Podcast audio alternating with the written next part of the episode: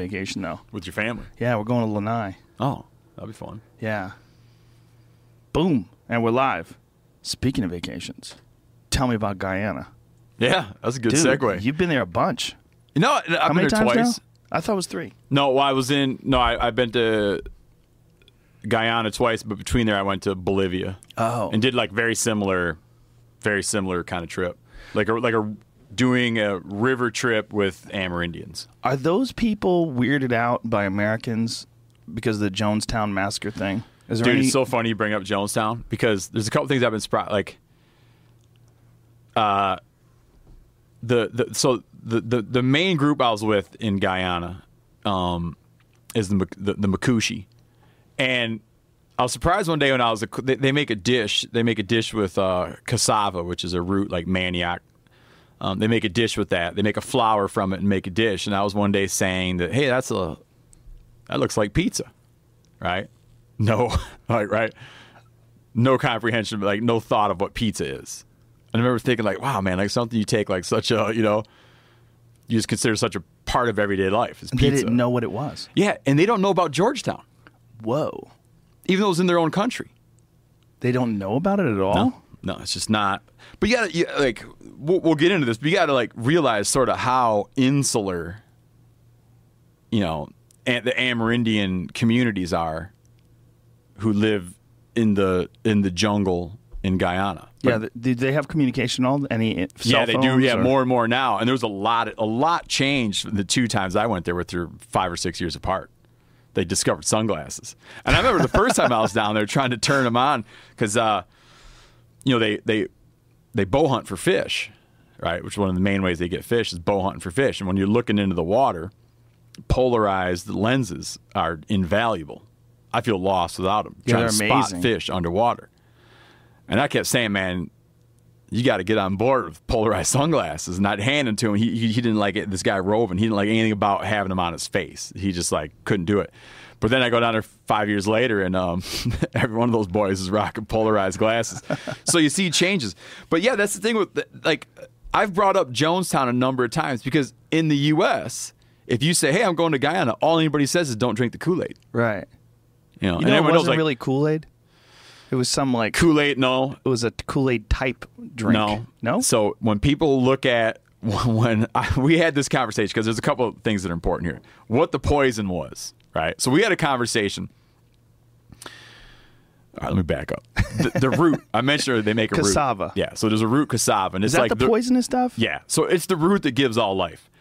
They eat. that's what they call it. No, but I mean, they eat fish and game, okay, river fish and wild game, and then that's like a staple that they eat every day. And the other thing they eat every day is a half dozen things all produced from cassava, which is kind of like a yam, and it's cultivated with slash and burn agriculture. And, and they cultivate these yams, and from it they make a flour. Um, they make a, a type of grain that's like couscous. They make a syrup that's used as a coloring agent and a flavoring agent. They make a non alcoholic drink. They make a somewhat alcoholic drink that would be like an equivalent to beer.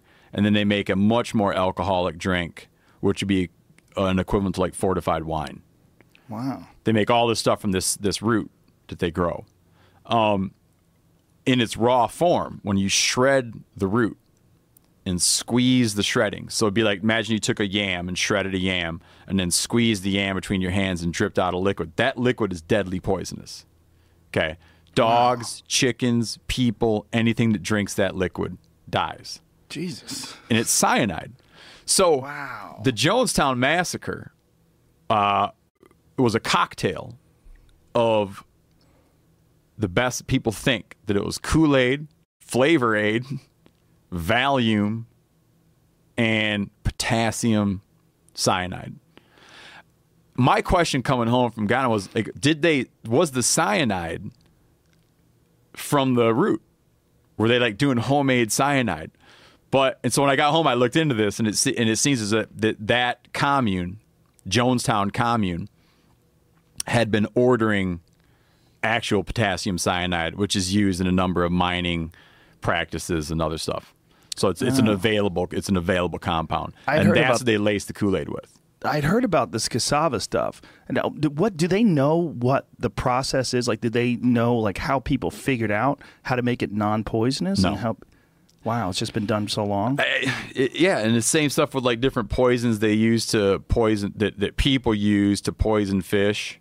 Um, what strikes me about it is how in the village, like the the the, the Makushi village I was in, um, is mostly Makushi, but there's also like Wapishana, which is another tribe.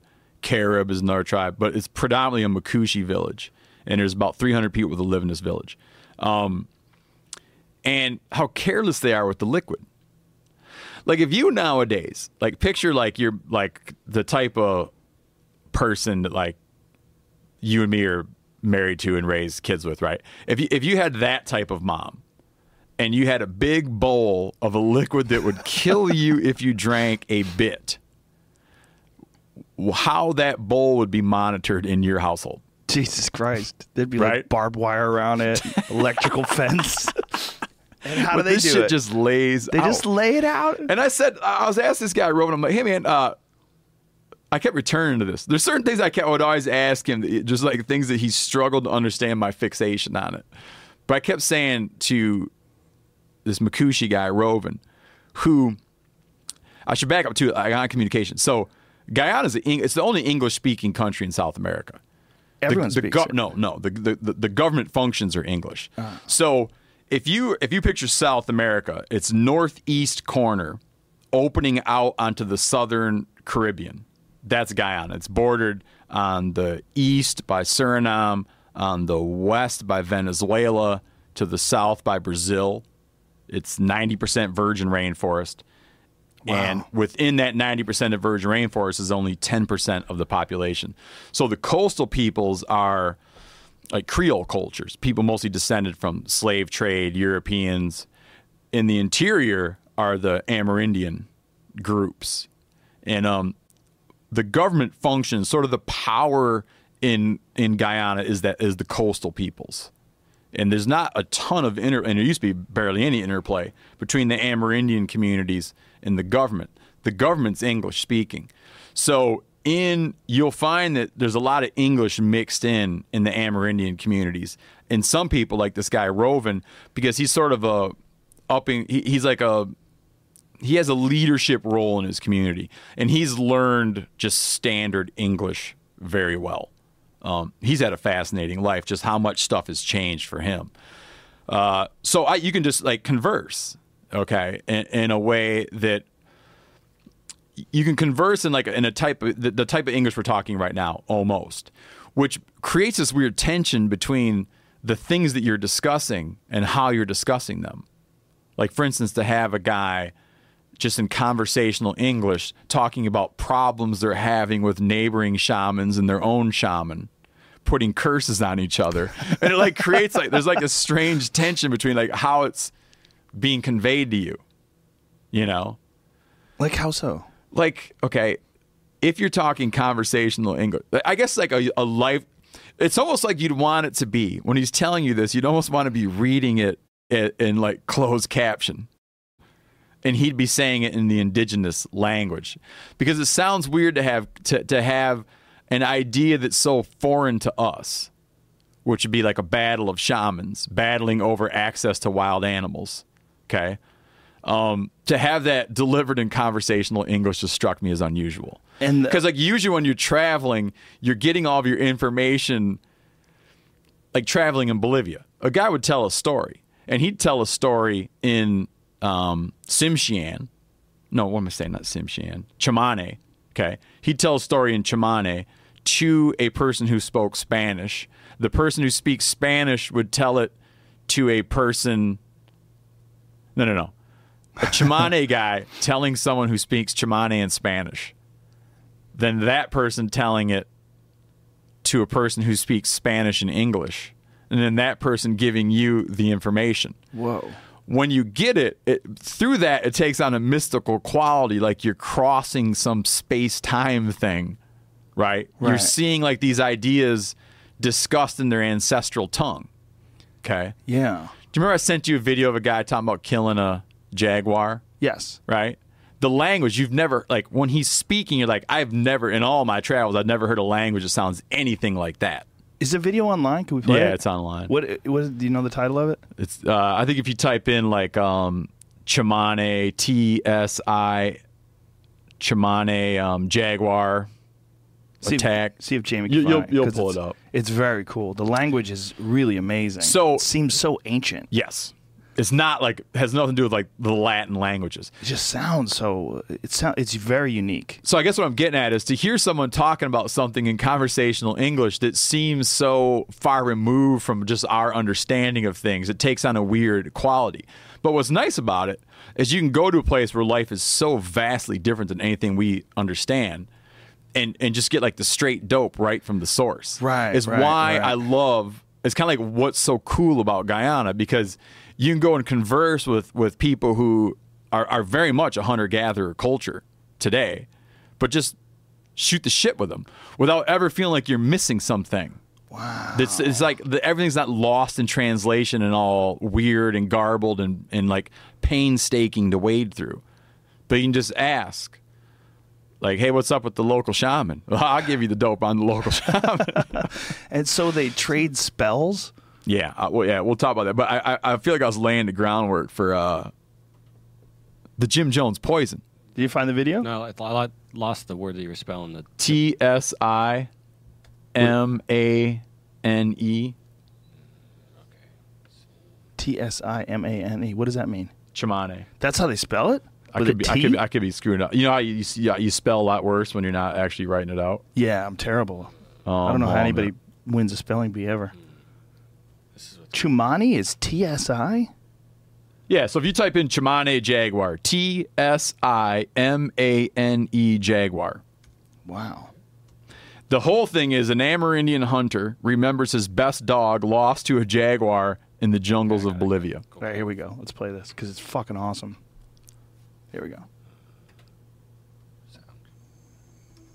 Following is an interview with a member of the Chimane tribe of Bolivia. Due to their inherent difficulties of translating indigenous languages, subtitles are at times approximate. như như bơ y y chết chỉ mong là chết tí như mà Wow.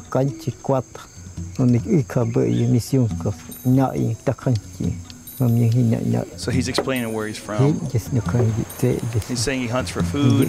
I always share the meat I get with my family. I'm a good provider of meat. He's cutting up the meat in this video. I also enjoy the adventure. I love trekking through the jungle. sẽ về thế Once I was hunting with my favorite dog and a couple other dogs. They ran ahead barking. They were going after something. cái chuyện chỉ cái cái nó chỉ bị chết rồi bị All of a sudden, my favorite dog just went completely silent. nhục sĩ cái chết nhục sĩ cái chết chết They were about 50 meters ahead of me. When I got there, the other dogs had gone ahead after something. Utte kini ke farai ko sen bu ko muk ni ki po muk mi chi bu farai. Saying my favorite dog was lying there dead. and There was a big hole in his right side, almost looked like it had been arrowed. Ji fu ye ni tak te mi ye ji farai. The first thing I did is pick up my dog and set him where the ants wouldn't get to his body. That dog was the bravest one I had. I'm not going to translate anymore. You, guys should just watch the video if you're interested. But you get a sense of how cool it is. So, did we cover? The, did we fully cover the poison thing? No, not really. So I got home. Yeah. So it wasn't the same poison, but Jim Jones. Uh, he grew up in like a. He, he was involved in a Pentecostal church. He's involved in the Methodist church. Then he kind of became a healer and started his own cult. It was funny. I was reading about him when I was trying to figure out the poison. I was reading about how he was kind of ahead of his time because the Jim Jones massacre was 1979 in uh, 78 or 79. And one thing that got him sideways with his, with his church was that he wanted to have an interracial service. Wow. And that caused friction in his church at the time, earlier in his career. And he moved out to the Bay Area and started this church. And then he got like kind of paranoid and thought that his congregants shouldn't be engaging in sexual activities. But he had, he was siring illegitimate children left and right. They go down to Guyana, go out to the jungle. You know, there's a thousand of them down there. People in the U.S. from the Bay Area are kind of like wondering what happened to their loved ones. They send a congressman down there to try to figure out what's going on. He shows up with a bunch of cameras. The congressman says, you know, he's like, I'm going to help anyone who wants to go back to the Bay Area, go back to the Bay Area. He goes to the airstrip. There's a shootout. The Congress, the U.S. congressman gets killed in the shootout. And then they just all start killing themselves with the poison and firearms and other shit. 270 some kids, over 900 people. Yeah, I remember it. It's like the defining thing. But then, yeah, when you talk to these boys, I'm like, you know, Georgetown, like the Jonestown, or the, you know, the Jim Jones, Jonestown massacre, never drink the Kool Aid. They're like, no, See, I'd heard it was it was budget Kool Aid. no, that's a some debate. of it was. and I and that's a debate. and in trying to find, like, in trying to like dig around and find the source of the cyanide, which became very important to me to learn for some reason.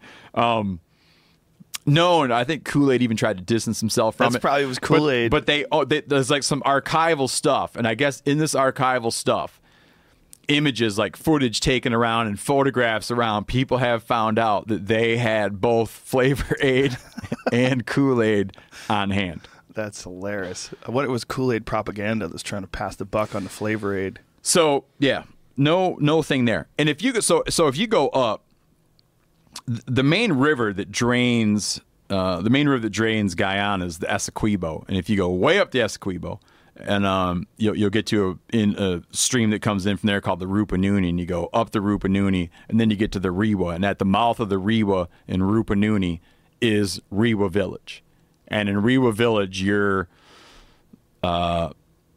isolated enough where you don't know about 900 Americans and, and some other people from other areas, nine, you know, dying in a mass suicide Wow, that's that's around the time you were born. That's fascinating. That it's well, it makes sense though that they're just so removed from it. Yeah. Do they um eh, do they use agriculture? Like how are they getting this cassava?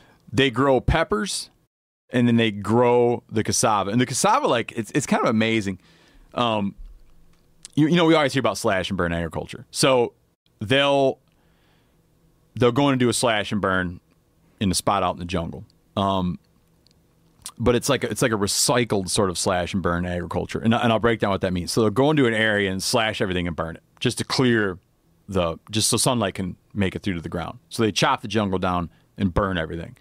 Then the cassava, like I said, looks like big yams.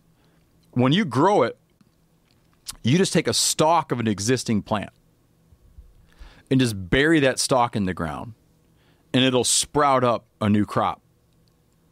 And so, you know, you're close to the equator, so you don't have seasons as much. There's some seasonal variation. They do have times they do have like their wet season and dry season, but it's like you always get about the same amount of darkness as daylight. And they don't have the wild fluctuations that we have in the temperate zone. So they can grow year round. And they stage it. So, you know, you have a crop that's coming in, you have a crop that'll be coming in in three months, you have a crop that'll be coming in in six months, you have a crop that'll be coming in nine months. And once you get a certain number of cycles, I can't remember how many cycles you get off a piece of ground, you let the ground go feral give it a few years, and then come in and burn it again. Also, intermittently, every time you plant cassava, you before you replant, you make a little fire and burn some debris in that same spot. No irrigation. You're not watering it at all. Um, and that's the only fertilizer you're giving it is you're burning some of the surrounding just detritus scraped up from the jungle floor that you burn there and grow it. And it is a staple of life. That and river fish and game. It's just such a wild thing that it's such a poisonous plant. I don't get it. I don't get it. There's other stuff that there's other poisons that are extracted. Um, like people that people that people in, South America in the jungles, people that use blow darts, so people that hunt with blowguns. It's generally understood. Like even talking to even talking to the Makushi who hunt with bows and arrows. I asked him like, why don't you guys hunt with blow darts, blowguns? And he explained to me we don't need to, because we have arrow plant, which gives arrows.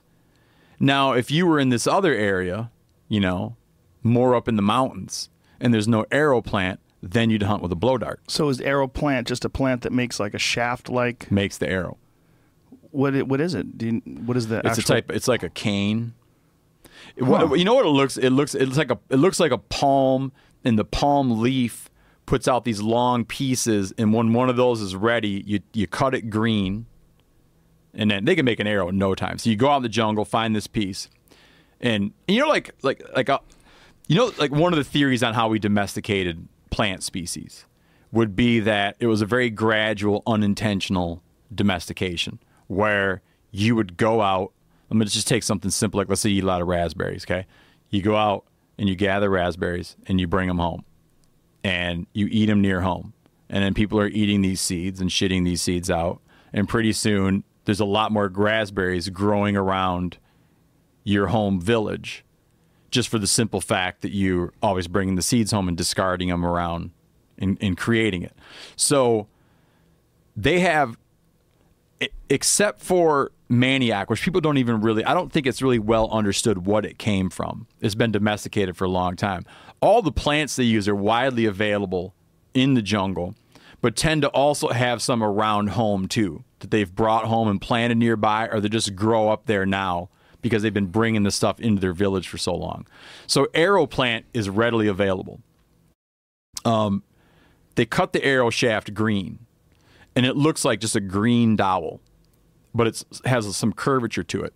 Then they'll come home and they start a fire, and they heat the green thing just by twirling it over the over the embers or over the flame, twirling it and getting it hot, and it'll let off a little steam, and then you bend it, and then you twirl it and get it hot and bend it, and you'll eventually make it, well, arrow straight.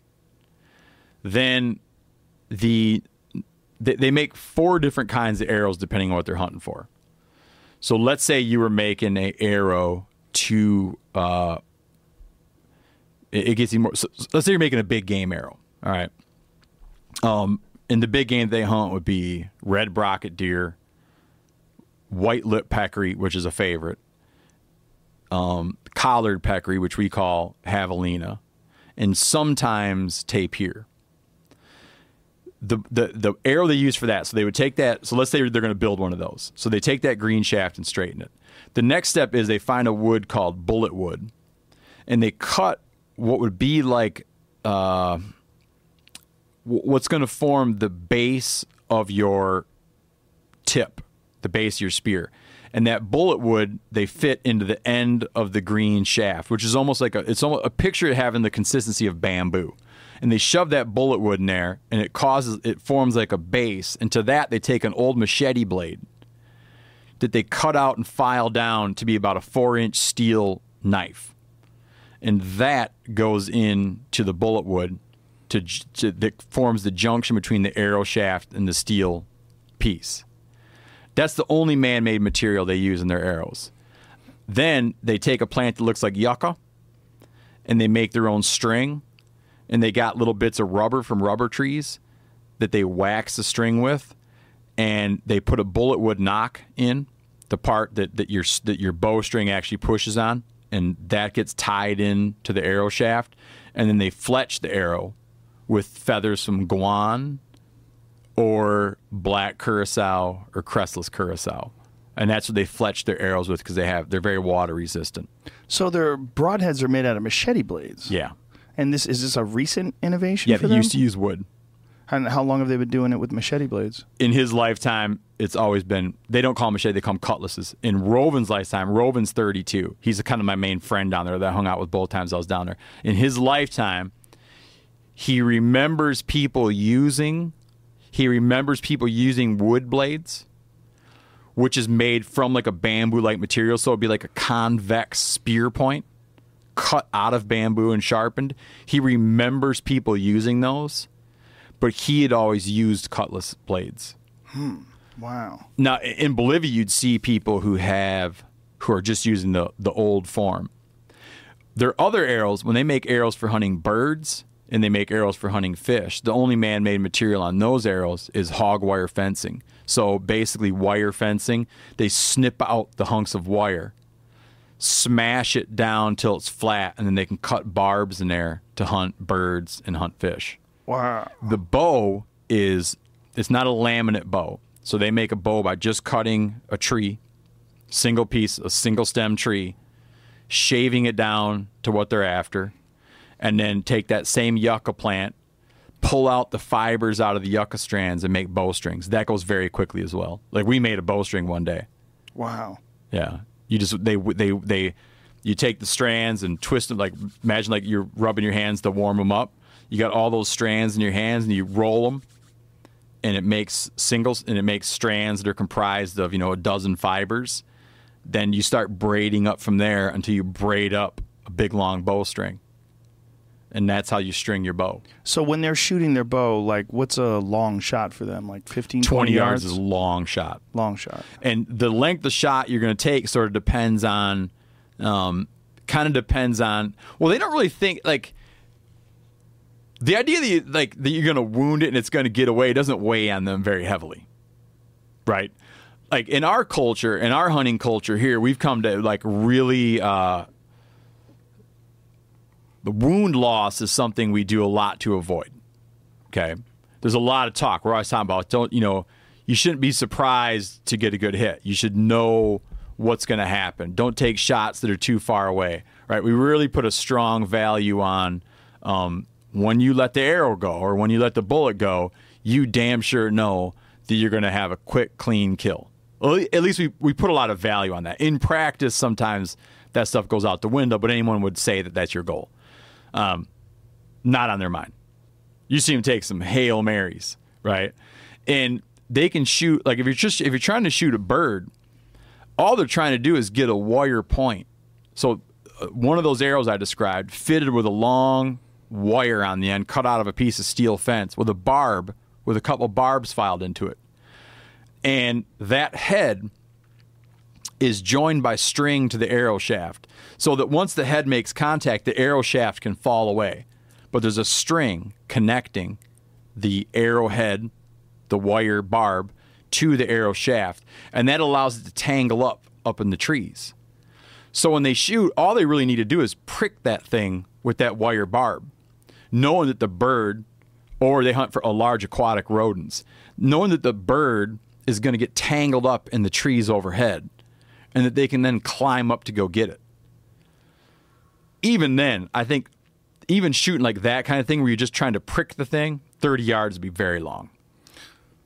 Shooting fish, you're not shooting that. I mean, shooting fish, you're not really like bow fishing, which I've done a lot of in my life. A 10 yard bow fishing shot is very far. Yeah, you're right above them, right? Yeah, because you're shooting down into the water. Now, do they have? do you have to judge when you're shooting into the water? You have to judge differently, right? There's Way a different. Refraction. Unless that thing, unless that fish is sunning, um, unless that fish is sunning and its back is at the surface or breaking the surface, uh, you need to account for refraction. So you're aiming way low. Now, if you got a fish that's a fish two feet below the water surface is extremely hard to hit. because it's so deep. You're aiming like you're aiming at your boot. Like you know what I mean? Well, I mean it feels like that. You know, you're aiming so low. There's a there's an equation It's always it low. You're aiming way below the fish because of refraction. Like anyone who's ever taken a fishing pole and stuck it in the water, right? Right. You see the. Yeah, Yeah. it hooks. So that's like that's like the trick of bow fishing.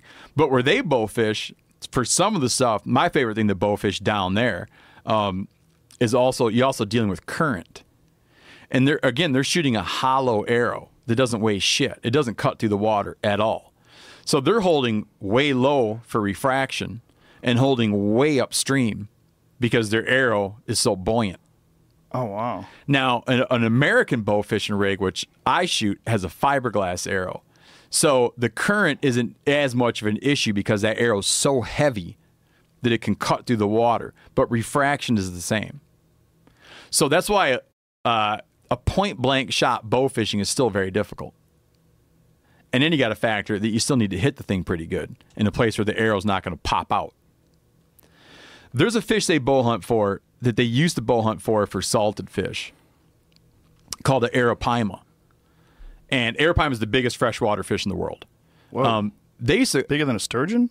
yeah, the largest freshwater fish. The largest, okay, the largest scaled, yeah. An arapaima is the largest scaled freshwater fish. How big is it? Oh, I mean, they'll get them up into the hundreds of pounds. I've never even heard of it. It looks like it, it's it's How do you it's spell it? scale str- A R A P A I Oh, my God. Yeah, that's an arapaima. Jesus Christ. That looks completely prehistoric. They have a bizarre relationship with these fish. in the Makushi do in Guyana. So That's amazing. What They used to hunt them. looking critter. they used to hunt them to export the salted meat. They used to hunt them to sell salted meat to markets. Okay. Now, uh, one of those is worth seven thousand dollars to them alive Holy shit. because that's how much that's how much a white guy will pay to catch one and let it go.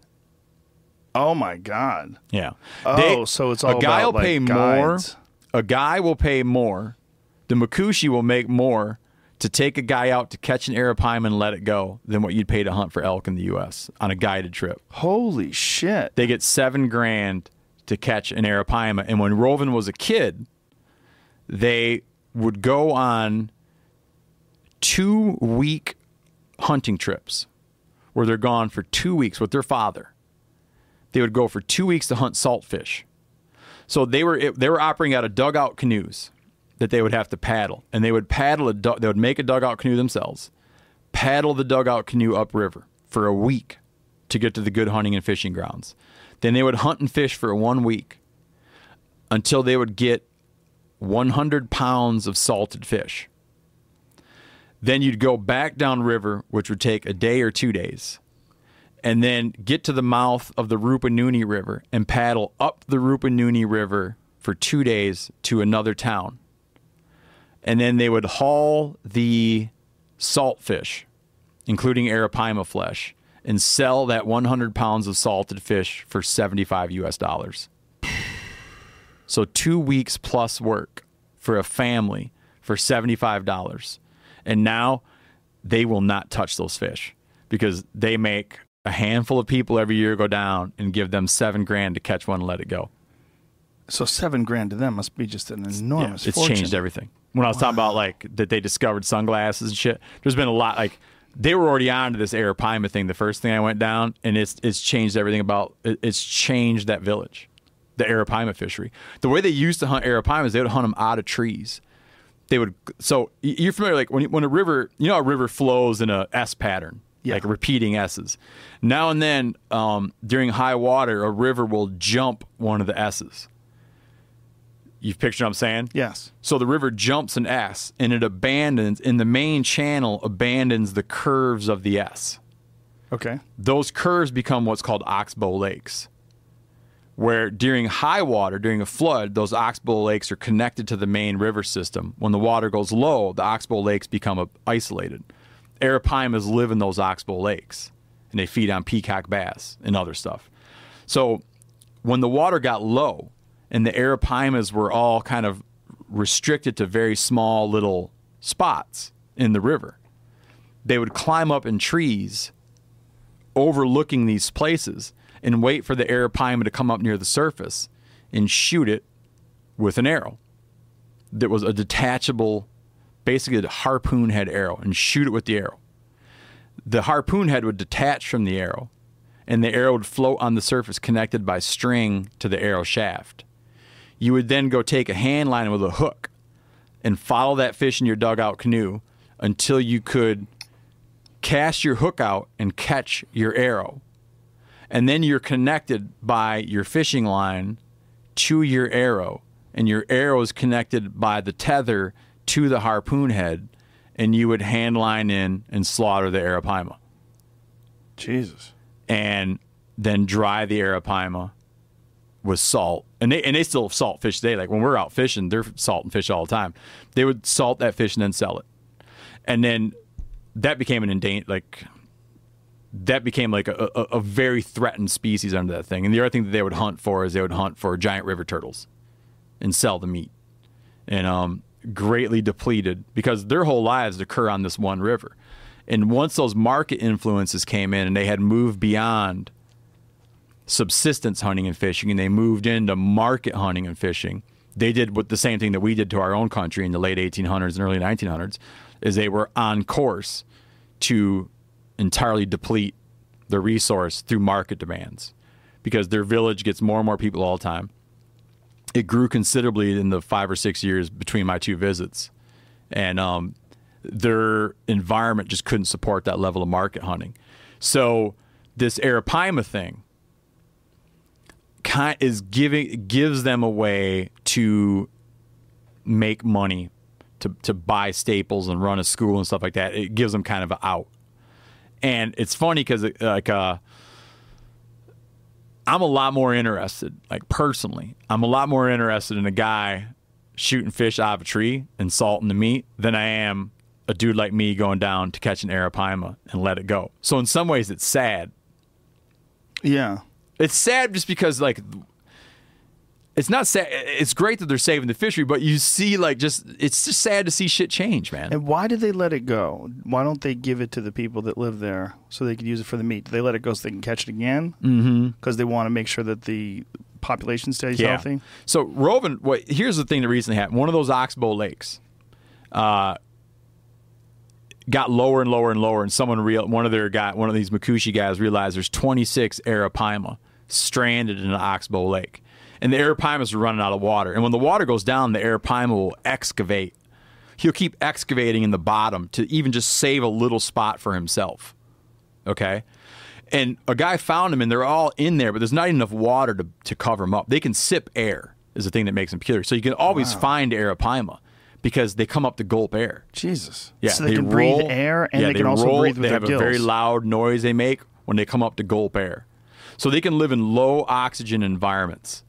Like if you took most fish and threw them in a stagnant oxbow that's got six inches of water in it, I mean they're dead as shit, right? Right. But these arapaimas, they can just keep excavating a little spot in the bottom and just wait, praying or their equivalent of praying that the water level comes back up and liberates them from the oxbow they're stuck and these in. are huge fish. Yeah, giants. So they found 26 that were out of the water and their backs were all messed up from birds and other predators grabbing the arap- trying to grab the arapaimas. Wow. And then they went and spent four days. These are 26 arapaimas between 50 inches and upper 80s in length.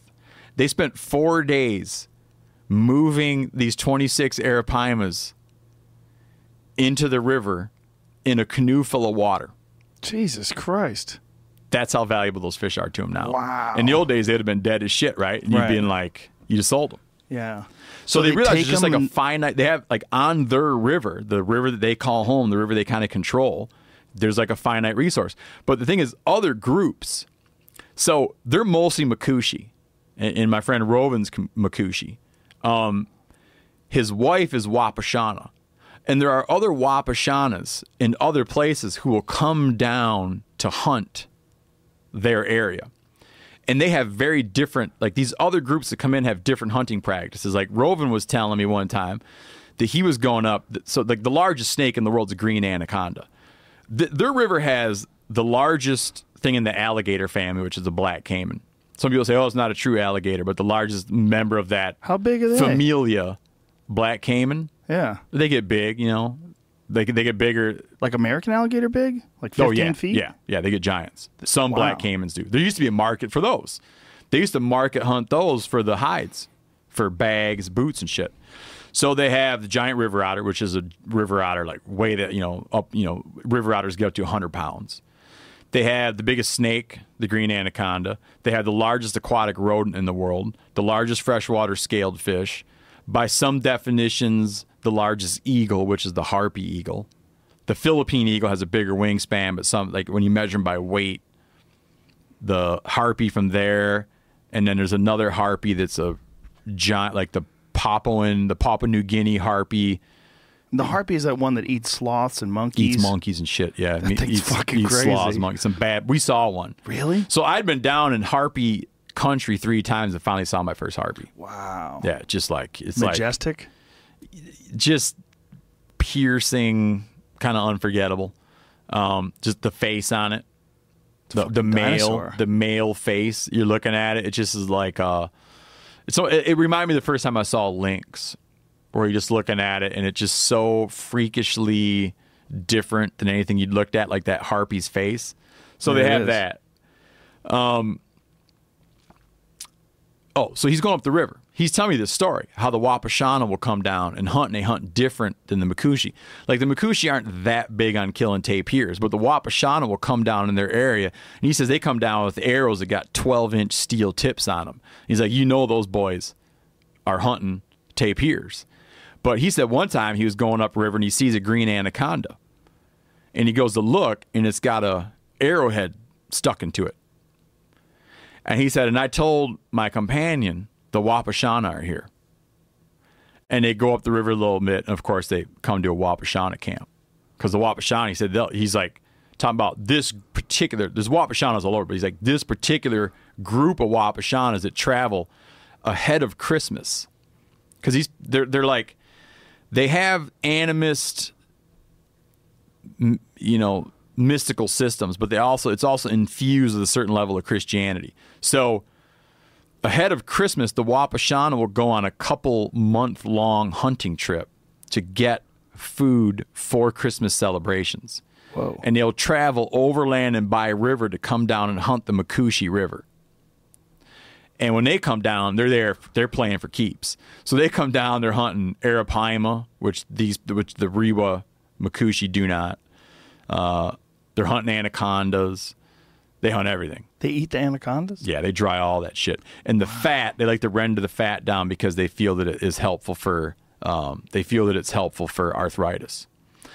We pulled up on a on a we pulled up on an anaconda one time that was thirteen or fourteen feet long just sitting on the bank. You can walk up. You can walk right up to it. Rovin was telling me, um, again, a type like mysticism. I mean, we have our own beliefs that would seem absurd, right, to an outside perspective. But he was telling me, if I were to touch that anaconda with my bow, it would die a, a, a very painful death if I just laid my bow limb on it. And I'm about how long? He says he he thought about it me in about 45 minutes. Just a belief they have. If you touch it with a hunting bow, it will die in 45 minutes, but it's painful. How bizarre. No, ex- I, I asked about that a thousand times and never got any more clarity on it than that. I said, "Can you hu- touch it with a stick?" Oh, that doesn't matter. Go ahead. touch it with a bow, it will die. So, but yeah, they don't eat them. But he was telling me if you're really hard up and have really bad arthritis, you can take the fat from an anaconda and help cure the arthritis. How much fat does an anaconda I don't know. I never cut it. I never cut into one. I've seen a rattlesnake skinned. They seem like they don't have any fat. You got to understand how big these things are, though. They're so big. I mean, way bigger than your leg. Yeah. What It's is 14 feet long. 14 feet long? Was probably weighs hundreds of pounds, right? Oh yeah, no, hundreds of pounds. Have you eaten rattlesnake? Yeah, It's not bad, right? It's not bad, chewy. but Look at the size of that sucker. yeah. There's there's a good one. Jesus. Yeah, that's a heavy fucker. Yeah. Look at those guys struggling. Four dudes struggling. Oh, that's out of Guyana. Did you ever see that movie with Jennifer Lopez? Nope. It's a giant one, like Yeah, so that's the biggest long. snake, and uh, they'll eat caimans. Anacondas will. Yeah, Yeah. and then caimans will eat them when they're younger. Yeah. you know, it's a vicious amount of everything eating everything. Um, so these these gentlemen, the Makushi, Yeah. come down. No, the Wapishana. The Wapishana come yeah, down. and have different hunting practices and different things that are acceptable to eat. And they have, and this is like a group of Wapishana. so is this come where from the an area where the hunting and fishing sucks. are going after each other? No, that was a different story. Okay. Now, There's no, lot it's a, di- it's a different there. piss and match with someone else. So um, So their I don't, I don't want to do. I don't, I- sucks. what's that? Their hunting area sucks. Th- thi- this group of Wapishana that come down to rape and pillage on the Rewa, uh, yeah, R- Rovin explained to me their hunting area is a piss poor hunting area. So why do they stay there? I don't know. I don't know why they stay there. Hmm. Um, and I asked him like, does it got, does it make you guys mad that they come down? Because now the like the people in Rewa village, the, the predominantly Makushi Rewa village, um, is on to a, a, a they're on to like a pretty progressive conservation program. Like they can just they through their market hunting practices, they got a glimpse into the future and didn't like what they saw, and they're on a pretty aggressive program about sustainability. Um, their eyes toward the future. The Wapishana are this group of Wapishana are not. And when I asked them, does it piss you off that the Wapishana come down here? Oh, they also the Wapishana fish with poison. The Makushi don't fish with poison. Do they use the poison from the cassava? No, they use a poison. They use a uh, there's a root and a leaf that are both poisonous. The root it's a thing used here in the United States when they have to do a fish kill. Like if you get a big population of invasive fish in a waterway, and you just need to like wipe the whole thing clean. Snakeheads, stuff like Yeah, that. shit like that. When you're trying to do a fish kill, we in the U.S. use a thing called rotenone. It's derived from a South American plant, and then there's another plant called barbos. Well, some people, some you know, it's like different people in different areas. In the Amazon drainage, there's a thing they call barbasco, and that is a leaf that you just pulp, and it would look like you're just like taking. If you just imagine if you took a bunch of thyme or rosemary and put it in a mortar and pestle and pulped it, and then you take and spread that in the water that'll kill fish. Both of the, I think they kind of they act in two separate ways. There's two types of fish poison. One inhibits the fish's ability to pull oxygen from the water. So I watched them apply this poison. And you need to get an area where there's not much current because it'll just wash the poison away. So you get into one of these oxbow lakes, apply the poison, kick back 20 minutes, and pretty soon all the fish are up gulping at the surface. And then you shoot them with bows and arrows. Wow. and what's the other way of doing it? Um, and Rotenone, and I can't remember which category Rotenone falls in, but there's another one that has some kind of like uh, is some kind of neuro effect. It has some kind of brain, it somehow impairs some other aspect of their body. But these fish poisons are classed in two categories. I'm sorry, I'm not more clear on No, what sir. the two are, but I know that the, the ones that just that prevent it from being able to get air. And the other ones that the poison them, the ones that don't suffocate them, does that come up when they eat it? No, but they were telling me that that um if that you need to watch your if you're poisoning a pond, you need to watch it and make sure dogs or any livestock don't come down. It doesn't last long. And they were telling me usually the fish you don't shoot will recover if there's some amount of water flowing through it. So they might go in and build a temporary dam to block whatever inlet. Let's just say it's a it's a isolated channel off to the side of a river. They'll go in and pretty carefully with rocks and logs block the flow coming into it, poison it, and then once they've gotten whatever they want, they unblock it and let the clean water come in, and it'll resuscitate the fish. Whoa. But yeah, if if they said if livestock, dogs, people drink that water, it can kill that. It can kill that. How thing. many do they lose people every year to that cassava water? Man, in talking to them, you realize they lose. There's like a handful of things that people get lost to. Um, they had mentioned people dying from anacondas. They'd mentioned people dying from black caimans. Um, I know that injuries from piranhas are common. Snake bite, uh, just snakes are everywhere. It- it- like in, one of these, I remember we were sitting in Rovin's friend's house, his outdoor like a palapa kind of house, you know, with hammocks strung in it, and there just being a giant tarantula, like a two and a half inch diameter tarantula, and um, not even doing anything to it. Well, tarantulas they just hurt. Yeah, they hurt. They don't really fuck you up like a black widow or something along those lines. Yeah, before right? we found a kid who'd been hit by a scorpion, a young kid, and um, some scorpions can be fatal. He was vomiting. He was very sick, but just a fact of life. So when they get bit by snakes, uh, are they getting bit by poisonous snakes? Yeah, there's one. I think the most de- the deadliest snake in the Western Hemisphere, the coral they have. Yeah. Um, they have other ones. He mentioned their chief getting hit by a by a venomous snake and them having to call a medevac, which is not in the Air Force. I think the Air Force came in with a helicopter. Oh, wow. And got him out of there, and he was fine. Wow. Just a fact of life. It, that shit's everywhere, man. But they got an eye for it, and you don't. Like, like you're like you always, you know, the the non-local is always the one getting stung and bit and shit. Yeah, I can only imagine. Like the first time I was down there, I got hit by an electric eel a couple times, right? That scared the shit out of me. But it's like you don't even know what's happening. You're in the water, and all of a sudden you're kind of getting like electrocuted. They're just more in tune with all that stuff. That's a strong blast. Too. Yeah, it hurts. We had those on Fear Factor. Oh, People Oh, you did? grab them. It's like grabbing Yeah. a barb. It's like grabbing a hot a It's hot crazy. wire. I, it's amazing that an animal or a living thing can generate that kind of electricity. So you just did it voluntarily. for a joke, just to see what it's like. Yeah, not fun. No, I was, I was shocked. Yeah, it's I was like, potent. this is probably just annoying. But I, I reached in and grabbed it. It's like, whoa. Yeah. Like, that's legit. Yeah. Yeah. it's like it's like grabbing a, a hot wire fence yeah. with cattle in it. Yeah, I watched. Um, there was some sort of a nature documentary where something tried to eat it, and uh, the electrical eel zapped it, and you see this animal just lock up and fall over sideways. Oh, really? Yeah, just, Repelled it. Yeah, just just completely electrocuted it. Yeah. You know, got it to the point where it just couldn't stand up. Have you? I, know- I know you like. Uh, you'll pull up some stuff. Have you seen the video of the jaguar killing the caiman? Yes, I've Yeah. seen a bunch of them. That's solid shit right there. amazing. Because you can sense he's done that a thousand Oh times, yeah, man. There's a there's quite a few of them online. Uh, and here's what's what's fascinating. What is this? A caiman with an electric eel? An alligator ate an electric eel. Oh, wow. And it starts just frying. Yeah, it's just oh, cooking Oh, 'em. really? Yeah. Wow. No, that's not. Oh, you asked about eating snakes. Electric eel meat is not good. That's one of the many things that the. That's one of the many things the Makushi like do not eat. Look at his body just twitching. God, that's amazing. And obviously, that's a little alligator, but still, boy, what a crazy animal. Yeah, it's brutal. I, I never saw anything about jaguars killing caimans until about three or four years ago, and then there's like a whole slew of these videos coming Yeah. out.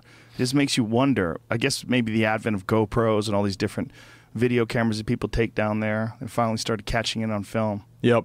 We missed a sighting by we missed a sighting, you know, narrowly missed a sighting when we were down there. Tracks are everywhere. So particularly because the time I was just down there now, um, the giant river turtles are nesting. So they just like how we have, you know, just how you picture sea turtles crawl up onto a sandy beach and dig a hole that night and lay their eggs and then retreat back into the ocean. Um, giant river turtles lay like that. But so the sandbars are covered in busted turtle shells, and there are vultures, so like black vultures and king vultures, and caracaras are on the sandbars feeding on turtle eggs, and jaguar tracks all over because the jaguars come down to wait for the turtles to come up. Wow. So you're seeing a lot of that, and one of the more surreal. That's a perspective shot, but I bet they're pretty big, right? big, but that's that's the oceanic. That's not a giant. Whoa, look at that sucker. So How old is that fucker?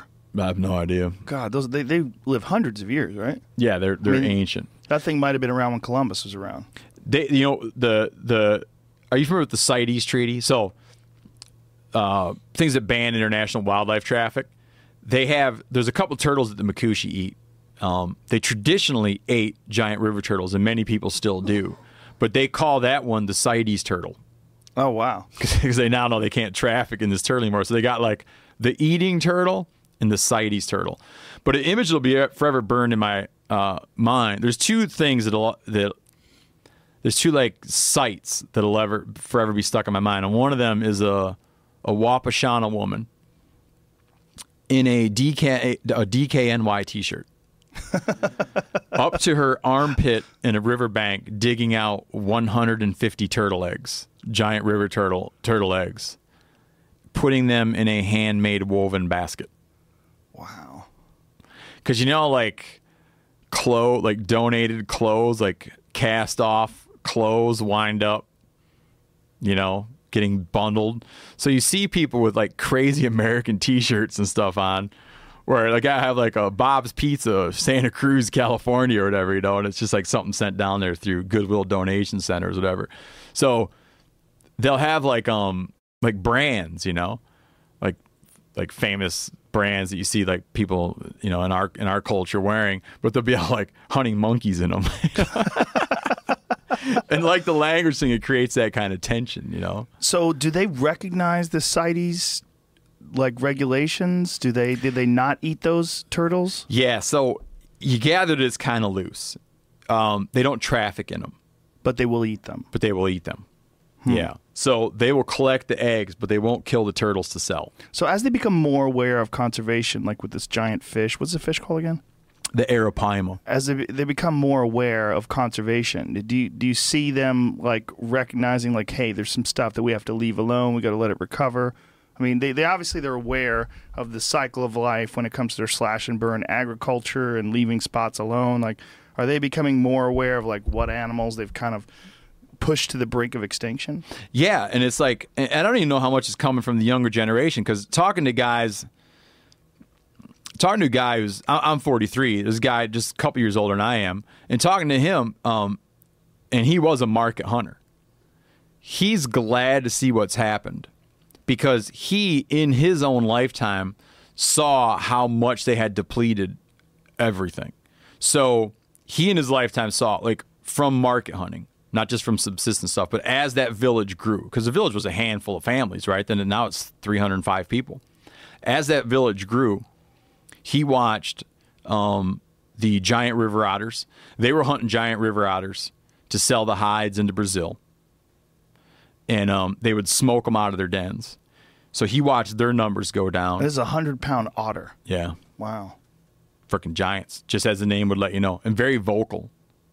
A large vocabulary of crazy sounds the giant river otters make. They get when they see you, they're pissed and they start making crazy noises. you see them? Oh yeah, you see them all the time. And they're squawking at you? Yeah. Like, what does it sound like?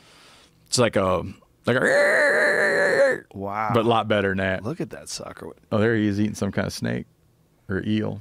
Wow. Yeah, they make they have an alarm noise and a number of barks and crazy sounds. Uh, so he watched those get depleted from hide hunting. Giant river turtles from hunting eggs. He said he could see that the arapaimas were disappearing, and so he was really glad. Um, this guy was really glad that they'd gotten onto some other way to bring some cash into the village. Wow. And the Arapaima fishing. How did they find out about this? Like people from the United States or like where are they coming from? You know, I'm not sure. You know, I I know that there's been a number of companies. Um, Costa, you know, the sunglasses company. Mm-hmm. Costa invested pretty heavily through a conservation program they have. Costa Sunglasses invested pretty heavily in helping them establish a guiding system down there to take people out to fish Arapaima So these people that come down and trained some of the Makushi in how to just deal with Westerners. Like for instance, um, in the time, and, and we were out just we were out when I'm with them on the river. We're out. I'm with them participating in the hunting and fishing activities that they do year round on the things that they identify to be sustainable resources because they still like they still hunt several days a week right roven like they, they live off fishing game everyone in that village all their protein is hunting and fishing protein and some chickens that they raise but that's all their protein. So they're engaged in a, in a daily sense. Like Roven says, he spends about two days a week farming.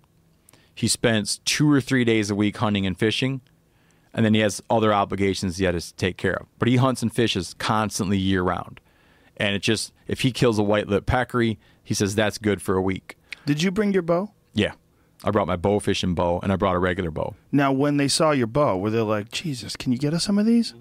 You know, surprisingly not that excited about it because they I think that they know they would run up against sourcing problems. With the arrows. Roven got a at one point in time. Roven had a recurve, um, but he lost it. His house burnt down, and he lost his recurve anyways. So just for the simple fact that you can make them and make arrows very quickly, they don't need to worry about how you ever source parts. Right, but they have all this other stuff like machete blades and all these different things. It seems like they would. I mean, if you could get a good compound bow, Jesus Christ. Yeah, I think if you brought one down and left it there, um, I think if you brought one down and left there, it would get a lot of use. Yeah, well, Undi- absolutely. would it be too effective? Like, would they run into problems with, you know, like they have kind of a sustainability issue, right? I'll I'll say yeah. I think that if you went down, um, this is speculation. I would think if you went down and gave, if you went down with a dozen of these things, and left them there, um, I think that along that river corridor, you would see a diminishment of a handful of bird species for sure Yeah, I would think because that. the but birds. But here's the thing. Here's why it's a little bit tricky, because I think that you would also be reducing demand, because one of the things about the birds, the guans and curassows, is that they want them to fletch arrows, but they're hard to get. So they really want them because they like to. They, they classify them under this broad category that you hear in other places called poes, and basically it's like edible, like a, a, a term. Some people say poes refers to a specific curassow, but some people use poes like like a like turkey like bird, like a turkey, meaning a, a good edible bird. So the birds that they fletch arrows with are also coveted food items. All right. I would I feel that yeah, if you were to bring conventional archery tackle in, you would see that diminish. Now other people will have shotguns, but the limiting factor there is how expensive the ammunition is. So they'll have like the shotgun shell. Hmm. Or they might have a handful of shotgun shells that would last them a long time because they would only use when absolutely necessary. Like the village, they've been, they've been having a jaguar problem. When we were there, they had over the previous two months lost 24 dogs, including a dog while we were there, to a jaguar who comes in at night and kills dogs and chickens. He was speculating that at some point in time they will probably have to get rid of that jaguar and that it would be a firearm issue they would have to like figure out a solution for with a firearm. So even people that might have a firearm um, have limited ammunition and it's sort of a a, a, a, a, league, a, a tricky spot in a legal situation for them to have a firearm. But bows, I think that they would knock the shit out of curassow and guans if they had good bows. But then might not hunt them as heavily because they didn't need the fletching. For fishing, I think their tackle's superior. Close to superior for bow fishing. Why is that?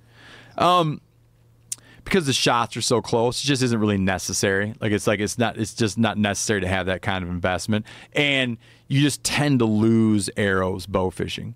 So it wouldn't make sense to have very expensive fiberglass arrows when you can make an arrow in 15 minutes, 20 minutes. Yeah, that makes sense. And then you're still limited to very close range shots. Um, the like when I was in Bolivia, where they hunt for a bigger variety of stuff, including monkeys, uh, bows would be a game like like compound bows would be a real game changer on monkey hunting. So they're not monkey hunting, and uh, They won't touch them. Really. That, that here's the, there's a couple there's a couple things that are really hard to talk. Earlier I was saying like you have this luxury of being able to have like good conversations in English and get your ans- your questions answered. Right. Some things you really uh, you hit a wall. Okay. Now one of the things you hit a wall on is if you say to someone like, "How many days out of the year would you guess you do X?" It's just like you never get there. You never get there. Do they not understand years? No, they do, but it's just like because we speak in that way, it's hard for me to understand why that's such a hard question. But you, it would be very hard to get satisfactory answers about how often do you do something. Another thing is if like how much do you like like do you like hunting or fishing more?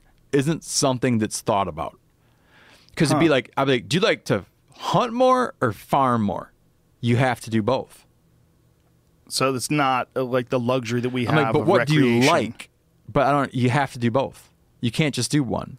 But but he was telling you he hunts two days a week. He farms two days a week. So yeah, but that was after week. me like asking the same question a thousand times and finally kind of getting, finally kind of getting to a spot because they contradict. Because one time I pushed him and pushed him and pushed him. How many days a year do you hunt and fish? And we talked about this for forever, and he came up with the figure maybe 200 or 250. Then later, I'm like, how many days a week do you hunt and fish? And I asked him that a thousand times and got two. Now, if you do the math, one of those numbers is wrong. it's just not. And also, like, what you like most. Do you like this most, like that most? Another thing is, why don't you eat X? right. But if I think about it, if imagine if someone came from another country to here and you're driving them around and every single thing they see that's alive, if they said to you, why don't you eat that? Right. Why don't you eat that spider? Right. I don't know, bro. We just don't eat those spiders. Why don't you eat that cat?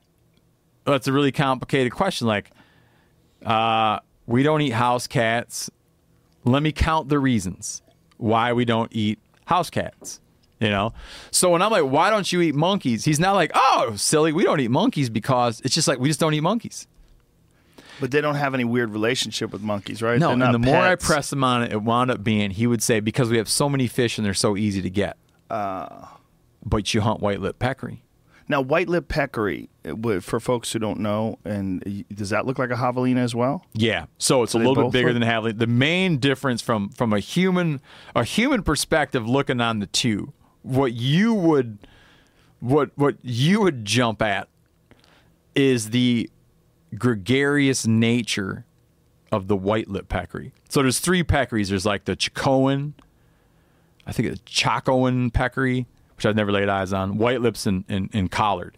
And the collared peccary, a dozen is a giant group of collared peccary. That's like a big ass group of collared peccary. And that's what we have. Look in- at that sucker. Yeah, and that's what we have in West Texas, Arizona, parts of New Mexico, right? So it's essentially the same thing as a javelina. The collared peccary is the javelina. Ah. Same exact thing. The white lip peccary. Now remember I said like a dozen is a bunch Right. of collards. Javelina. I've hunted those in the US and I've hunted those in, in Mexico. White lip peccary will run in a group of 100 to 200. Whoa. And white lip peccaries, when I was mentioning cassava, white lip peccaries are hell on cassava patches. They eat them, They come in and eat the stalks. not the root. They'll destroy the cassava patch and they'll dig, but they particularly like to eat the. They'll come in and they like to eat the young shoots growing up. Now, can they eat the cassava, the root, or is it poisonous to them as well? Don't know. I don't know. Huh. Um, that's a good question though. I wish I would have asked that. That would, if I had a week, I would get a satisfactory answer out of that. So, the white lip peccaries will come into the village and raise holy hell. Everyone run and grabs their bows, and then they start shooting, and then they'll chase them into the jungle and maybe even track them for a day, trying to whittle away at them because it's it's a great meat. It's like the favorite game meat is white lip peccary. They like it better than collared peccary hmm. because they're bigger. But is it like a pork, or something like that? Well, yeah, but they have that like it. scent gland, so they're very yeah. Right. Looks like pork has a very strong off-putting. The animal has a very strong off-putting smell. but the meat doesn't. No, if you handle it properly and keep it clean, it's never. It would never be regarded like as as good as pork to the American palate, but to the Makushi palate, it's the best. Hmm. So their whole thing, like we don't hunt all these animals, various animals, because we have so many fish, flies out the window with white lip peccary. But a lot of the white lip peccary hunting is also related to the protecting of crops. Now, as long as Roving can remember, Rewa Village has had a group of white lip peccaries that would come through the area trying to raid the gardens. And when it came through the area raiding the gardens, they would kill some number of them. And then they would track them into the jungle and stick with them and kill a handful. And it was when that happened was a very good thing. They liked the peccaries. There's been a number of years where no peccaries, where something happened to this group of one or two hundred peccaries. They haven't for years. They have not been through the village. It's not attrition because he was saying at the most when we get when they come through and get us, he would say on average we would get actually kill between one and four when they come in and hit the crops. If we stick with them and a group of guys goes after them, we might kill between one and four. And there's 200 of them. So it's like, it's not like they like slowly whittled away at them, right? They just would never account for that. But they vanished. Rovan never wanted to explain to me why they vanished. But I kept pestering him about it, and eventually he told me, here's the deal. Since Rewa Village is now so wealthy and we have so much food, other groups and other villages have grown very jealous of us. And he told me that a shaman in another village got so insanely jealous of Rewa's prosperity through fishing for Arapaima and through all the good hunting and fishing that they have. There, there, that he got so jealous that he um, locked up, that this shaman locked up their peccaries. He doesn't know where. Perhaps in the mountains. They're locked up.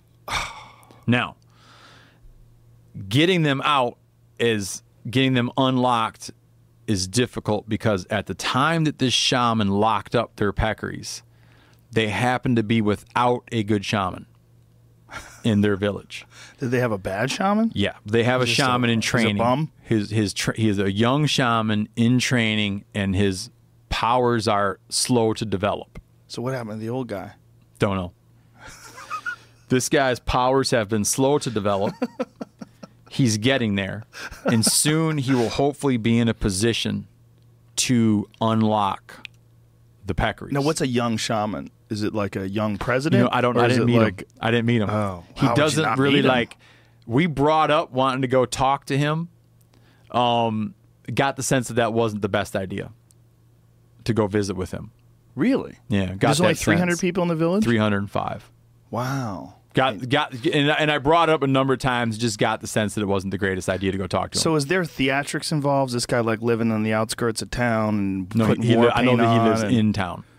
but he Now- just claims mystery. Yeah. he like so here's a handful of things that was said. Like Robin was telling me, and and and I want to say, man, uh, I do not like if I'm here. Okay, if you told me something that I thought was outlandish, I would fucking jump on you, right? And I'd be like, that's ridiculous. right?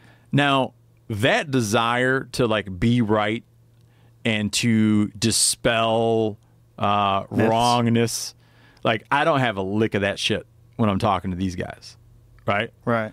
I'm never like, wow, I don't buy that, right? It's just like it's so inappropriate, Right. Feeling, Right. and it's so interesting to me, and also gives such an interesting glimpse into how most cultures and societies were structured long time ago in pre-christian times right that it's just like it's just educational so i'm not in any way i'm never saying like well i don't buy that i'm just saying like oh okay Right. that's great thanks for sharing Yeah. so magic. yeah, so Lock I'm not in any way. I, I've never like, but here's some things that were explained to me.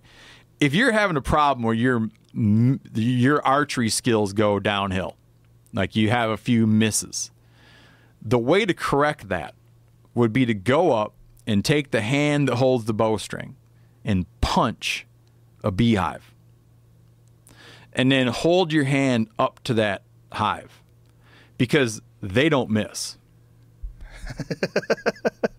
and you will find you will they will demonstrate their accuracy when they bombard you.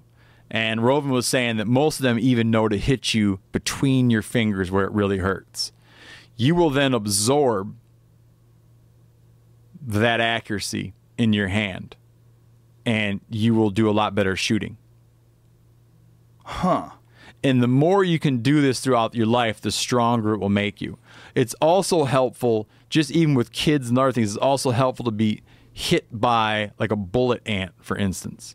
Um, I had that happen to me before and it's awful, but to get hit by a bullet ant to absorb some of that ant's strength. But this shaman that fucked up their peccaries could also just be jealous of you and, and strip your ability to shoot accurately. And what these? I, I, I want to point out that Rovin has an email address. right? wow. Yeah. You can email him. I email with him. Wow. And he's uh, firm in his beliefs, Yep. This but is not- also, also, yeah. but he's also and, uh, rational. It's He seems fairly rational outside of this. it, it- listen. It's like I'm torn even talking about it because like I don't want to like I'm torn talking about it because because I have such a, a um a love for him as a person uh that I wouldn't want to say that would make that would like dispel that idea of like that, that that he that he's not like that he's not perfectly rational. Like I would go anywhere with this guy. Extremely capable, but you're talking about just like some some long held belief systems. So their cultural belief systems are just deeply ingrained, Yeah. and there's probably some sort of a placebo effect attached to all this, I'm where sure. they've seen it in effect. Yeah. Where someone is cast. What what is a? There's a some point in time, those those peccaries are going to come back into town, yeah. and, And then what? Where will credit fall? They'll probably say the shaman has relaxed his like, grip, awesome, or they're maybe back. the new shaman yeah. Or someone going to take out. credit. It's just a way of explaining the volatility. Here's the other thing. Here's the other thing. Like like, you know, you could go. Well, let me give you an example. I'm I'm gonna make a point about the way um, to sort of see a culture in transition, right? Because it's always so relative. But uh, the there's a right there's a staff writer at the New Yorker, one of my one of my favorite journalists of all time, Jon Lee Anderson. You might be familiar with this book Che. Like he wrote sort of the definitive Che Guevara book Che. Um, he, he's a war correspondent, writes in troubled spots around the country or around the world. Jon Lee Anderson. He wrote a piece not long ago in the New Yorker about a group of people that had just made that were were making first contact with the outside world just recently, 2015. Uh, they had been they were regard they were initially regarded as an uncontacted group that lived in the border between Peru and Brazil in the jungle. And for whatever reason they started coming out to a main river where they were having some contact with other groups and they killed a couple people with bows. So the government was in a situation of when dealing with a first contact group, you can't go in and just start putting people on trial and shit. Like it only leads to more problems. So they were trying to. It's an article about the difficulties of leading, of of introducing a first contact peoples into sort of a constructive engagement with the outside world. Um, a trick there is some people look and and they have a, some countries have a policy of isolation for uncontacted people and try to enforce isolation. Other theorists on this or other anthropologists think that that's completely unfair. That it's the most human of tendencies is to find other humans and swap ideas with them. Right? It's Right. like it's you it would be laughable that I would come to you and say, Joe, I'd like to prevent you from meeting the French, lest some aspect of Frenchness rub off on you. Right. Now they're worried about other things too, but they're worried about like disease and stuff, but also a tendency to, to the al- alcohol can be destructive, being lured into prostitution, all, all forms of exploitation, trying to protect people from this. Then there's Wasn't there sort- also the romance of running into these uncontacted tribes That's and what wanting some to cherish say. that? Some people, yeah. So you, some you've people seen say those that photos that they took from the helicopter where they see these people they're covered in war paint they're pointing arrows at the helicopters Yeah. it's amazing and that's the shit that I'm guilty of. right Because even though that, that's what I was going to lead up this thing, where th- this battle I have in my own mind, right? That even though, I mean, they are far, far away. They're, you know, far, far removed from a first contact people. They're not even, like I said, the guy's got an email address. I'm not trying to paint this Right. as something it's not. Right. But at the same time, they make their bows from raw material out in the jungle and hunt and fish for all their protein. I love that shit so much. And I like laying in bed. Even if you told me you can never go back, I want to lay in bed thinking about that occurring, right? Hmm. I want to lay in bed thinking about a guy having a problem with his shaman because it's just so refreshing and like like like mentally exhilarating to just know that that's going on. So you get caught in this kind of uh you get caught in this kind of it's almost like the op it's like the opposite of colonialism or something where you get caught in this thing of wanting to be like oh these precious cute people if i could just keep them like how i like them where they stir my imagination. Yeah you know i just want them to stay like how they are because that's how i like them like when i come down to visit i like to know that they're all doing the shit that's interesting to me but they're in no way are they perceiving their experience in that way. But you go down and see, like, in, in the handful of years, as much as they've changed all the time, right? In the handful of years, to see that just like practices are different, dress is different, clothing very different. so you're just seeing it happen You're seeing in it, real time it happened in a fast way. Now you might come up and be like, "Oh, you know, I was in the U.S. in the pre-internet days, and I came to the U.S. in the post-internet days, and um, and man, is that place different." But you're watching it like wherever you live, you're also seeing that happen too. So you're living that transition. But to go to there and then come back five years later uh, and see things different, it really um yeah, man, it, it, it fucking like as much as I hate to admit it and as wrong as it is, but just to be like absolutely upfront, it like it kind of bummed me out. So when you talk about when you talk about from a hunting perspective, because I tend to view the world through a hunting and fishing perspective. When you talk about bringing bows down, Right. my first thought is, oh, that's no fun. they shouldn't do that because I like watching them hunt with the homemade bows. right no it's it's totally rational and it completely makes sense. Yeah, it's just a, it, it's this a longing for nostalgia and then you find it. You, you you find it as it's changing. You know as much as you know about the american west and as much as you told me uh, about the, the history of the american west and the native americans to see these people that are essentially like in some ways like the native americans before the colonial people arrived. Yeah. Or like uh, I guess the, it would be this is a bold statement. If there's an anthropologist or a historian listening they're going to pull their hair out. But it would maybe would be like I'm so hesitant to even throw this out. Just it is extremely approximate and full of holes and full of contradictions. But some kind of post contact scenario, and I don't know, like let's say it was the 1890s or something, right here.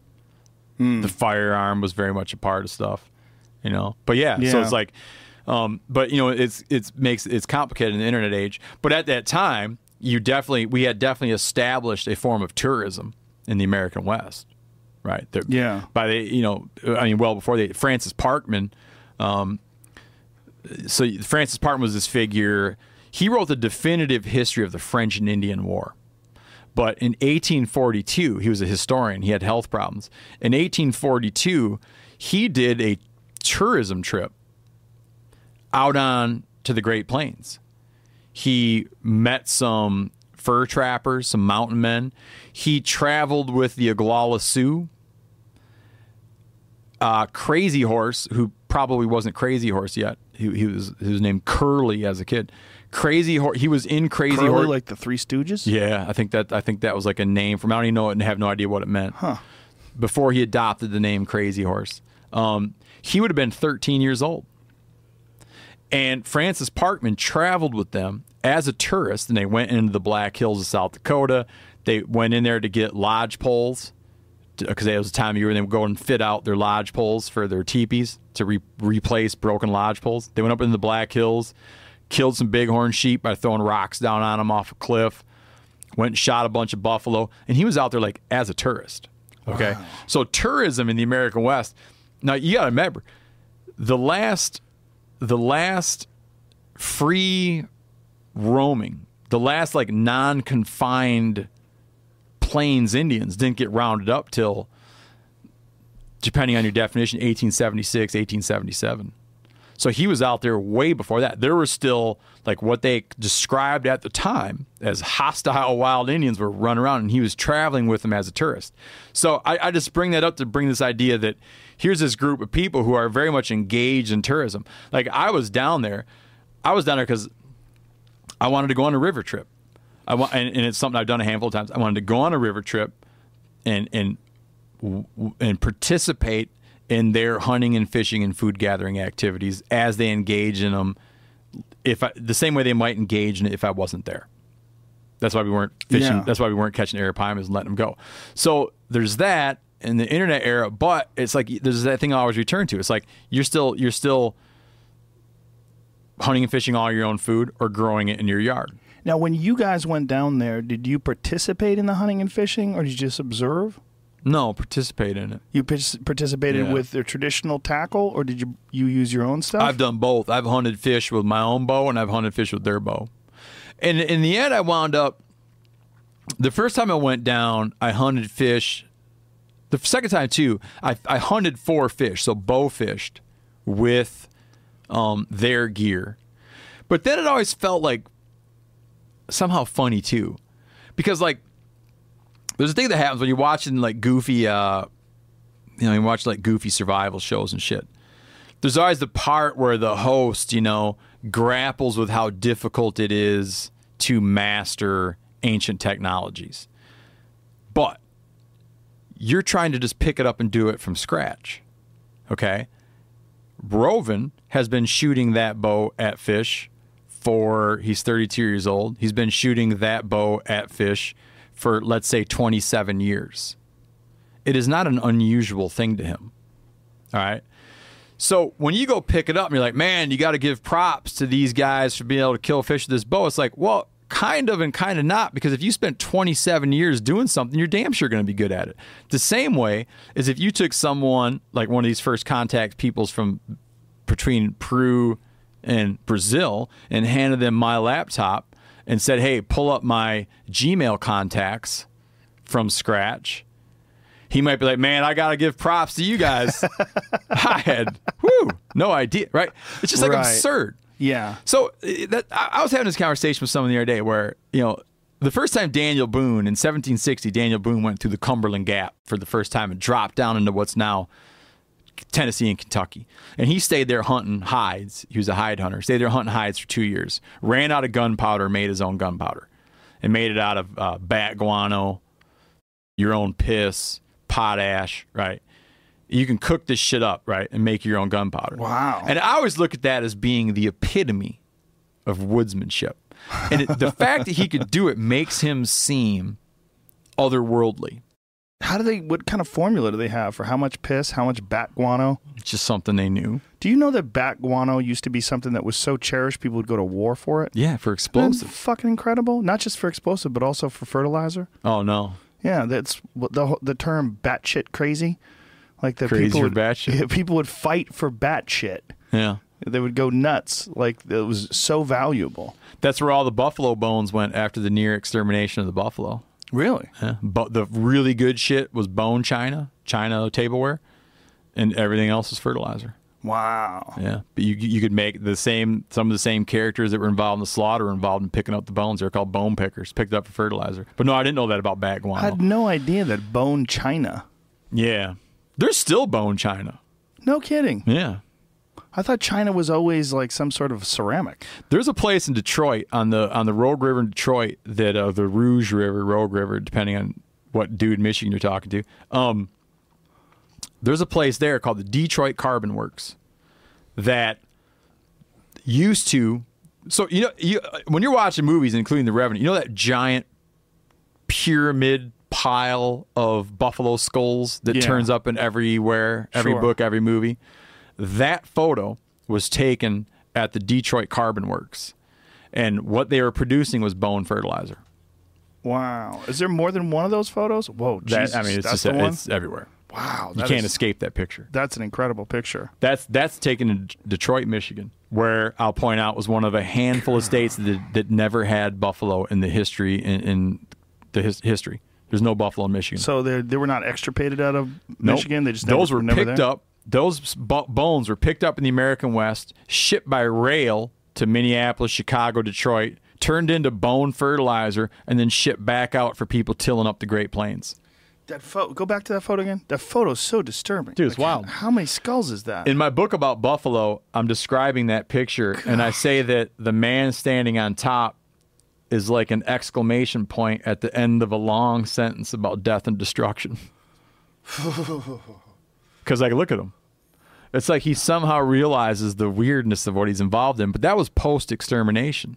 There's a crazy um, podcast from Dan Carlin on uh, the Wrath of the Khans Mm-hmm. on uh, Genghis Khan, and he, they describe how the Khwarezmian Shah sends a uh, a group to uh, check out Jin China, and they got there like about a year after uh, Genghis Khan had killed everyone in the entire city, over a million people, and they thought what what they saw in the distance they thought was a uh, snow-capped mountain. As they got closer, they realized it was a pile of human bones. Really? Yeah. Man, those guys were hardcore back then. Shit Hardcore happens it now. gets. Yeah, Jonestown wouldn't even been a blip. it'd been nothing. It'd be like, oh, a minor. It's like, it'd be like a car crash. He changed the carbon footprint of the human race. Him during his time. They don't know how many people they have through rough, depopulation, through depopulation. cooking fires. They they believe they killed more than ten percent of the population. Like Genghis Khan and his people, through his orders, killed more than ten percent of the population of the world. and wasn't he the number one land conqueror, but just never held on to anything? Well, they conquered more than like, Yeah. that conquered more than Napoleon, conquered more than Hitler, but just didn't hold it. I'm not sure about that. I don't know about that, but I know that they always lived in tents and they despised people that lived in homes. They thought they were pussies. They probably thought that after their life, they probably thought they were vulnerable too. yeah, probably, right? Yeah, I mean, just anybody listening, uh, Wrath of the Khans, it's a five part series. And I think Dan Carlin, he charges for them. You can buy it on iTunes, but I think it's only a dollar per and is the best dollar you ever spent and he's done life. World War One, Yes. Yeah. and not sure what else he's done. He's done a lot of. I mean, his podcast is just absolutely amazing. He's uh, incredible and, and a super humble guy. Won't call himself an historian, but meanwhile has the best history educational series you can get. Yeah, It's a buck, a buck a, a piece, and they're like uh, an hour and a half long, and they're fucking incredible. Yeah, he's uh he's a real treasure. That guy. doesn't call himself an historian because he doesn't use like primary source material or something. Just reads popular works. I don't know why. I mean, I know he. Because who who owns the name? Yeah. Who owns the definition? Uh, he's just really humble. Yeah, I got you. you. know, I mean, but his main focus of study, his m- entire life has been history. You know, and when he does these things, well, it's like if he calls what he does a podcast, I need to change what I do. Because Yeah. I what I call a podcast is just so it pales in comparison because we're just sitting here talking, right? Yeah. What he does is he prepares for these things for months and cites different sources and does a lecture. references, and then essentially does an educational entertainment piece. Yeah. Yeah. Maybe that's why he doesn't like the term historian is because he's not um, he's not contributing he's not contributing to the body of knowledge. He's interpreting the body of knowledge. Right. Maybe. Yeah, that's a good point. Yeah, maybe. I think he's just super humble too. He just wouldn't wouldn't say that no matter what. But I, somehow it's I don't know why more disturbing to see a pile of human bodies than it is to see a pile of the buffalo bones. Yeah, I think I told you um and I've talked about this a thousand times, what after the Custer massacre, the guys that that were following the, the other soldiers who were coming in after the Custer massacre, they didn't know what had happened. You know, they hadn't got word yet that Custer and his entire command had been wiped out by the Sioux and Northern Cheyenne. And they're riding up the valley and they're looking off in the distance and they and they see all these sort of white bloodyish things and all these dark brown things. And one of the guys wrote that their initial impression looking at it was that Custer must have caught the Indians in the middle of a buffalo hunt.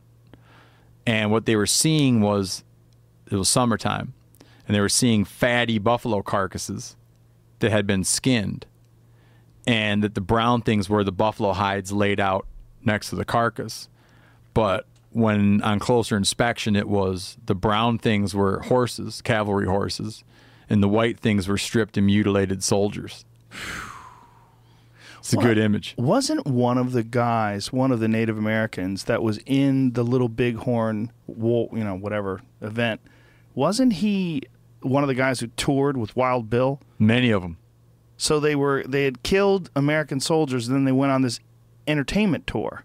Yeah, it would be as though it would be like this is a fucking risky comparison.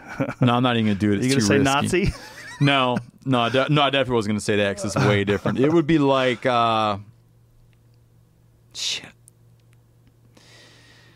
I'm not gonna say. I I don't want to make the comparison. It'll come back to haunt me. Um, I'm trying to think of something that would work. It would be like a, a, a people that we now fought against later became a media celebrity.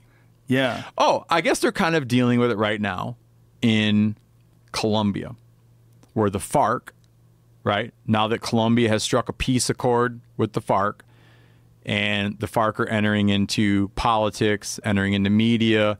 FARC commanders who spent their entire life fighting against the Colombia government. Many atrocities were traded back and forth. They now come on the the Colombia uh, equivalent of 60 minutes to do interviews. Wow. Okay, so it's like where you have an adversary that that hostilities end and the reconciliation is so complete and so quick that you can come you can become a media personality. And this guy was a touring media personality, So right? Gall, a, That's quite the a number of them. guy, right? Yeah, Gall, who um the uh, name? the the historian Evan S. Connell, Jesus G A L L. And there's some photos of this guy, right? Yeah, there are photos of him. See if you can find that.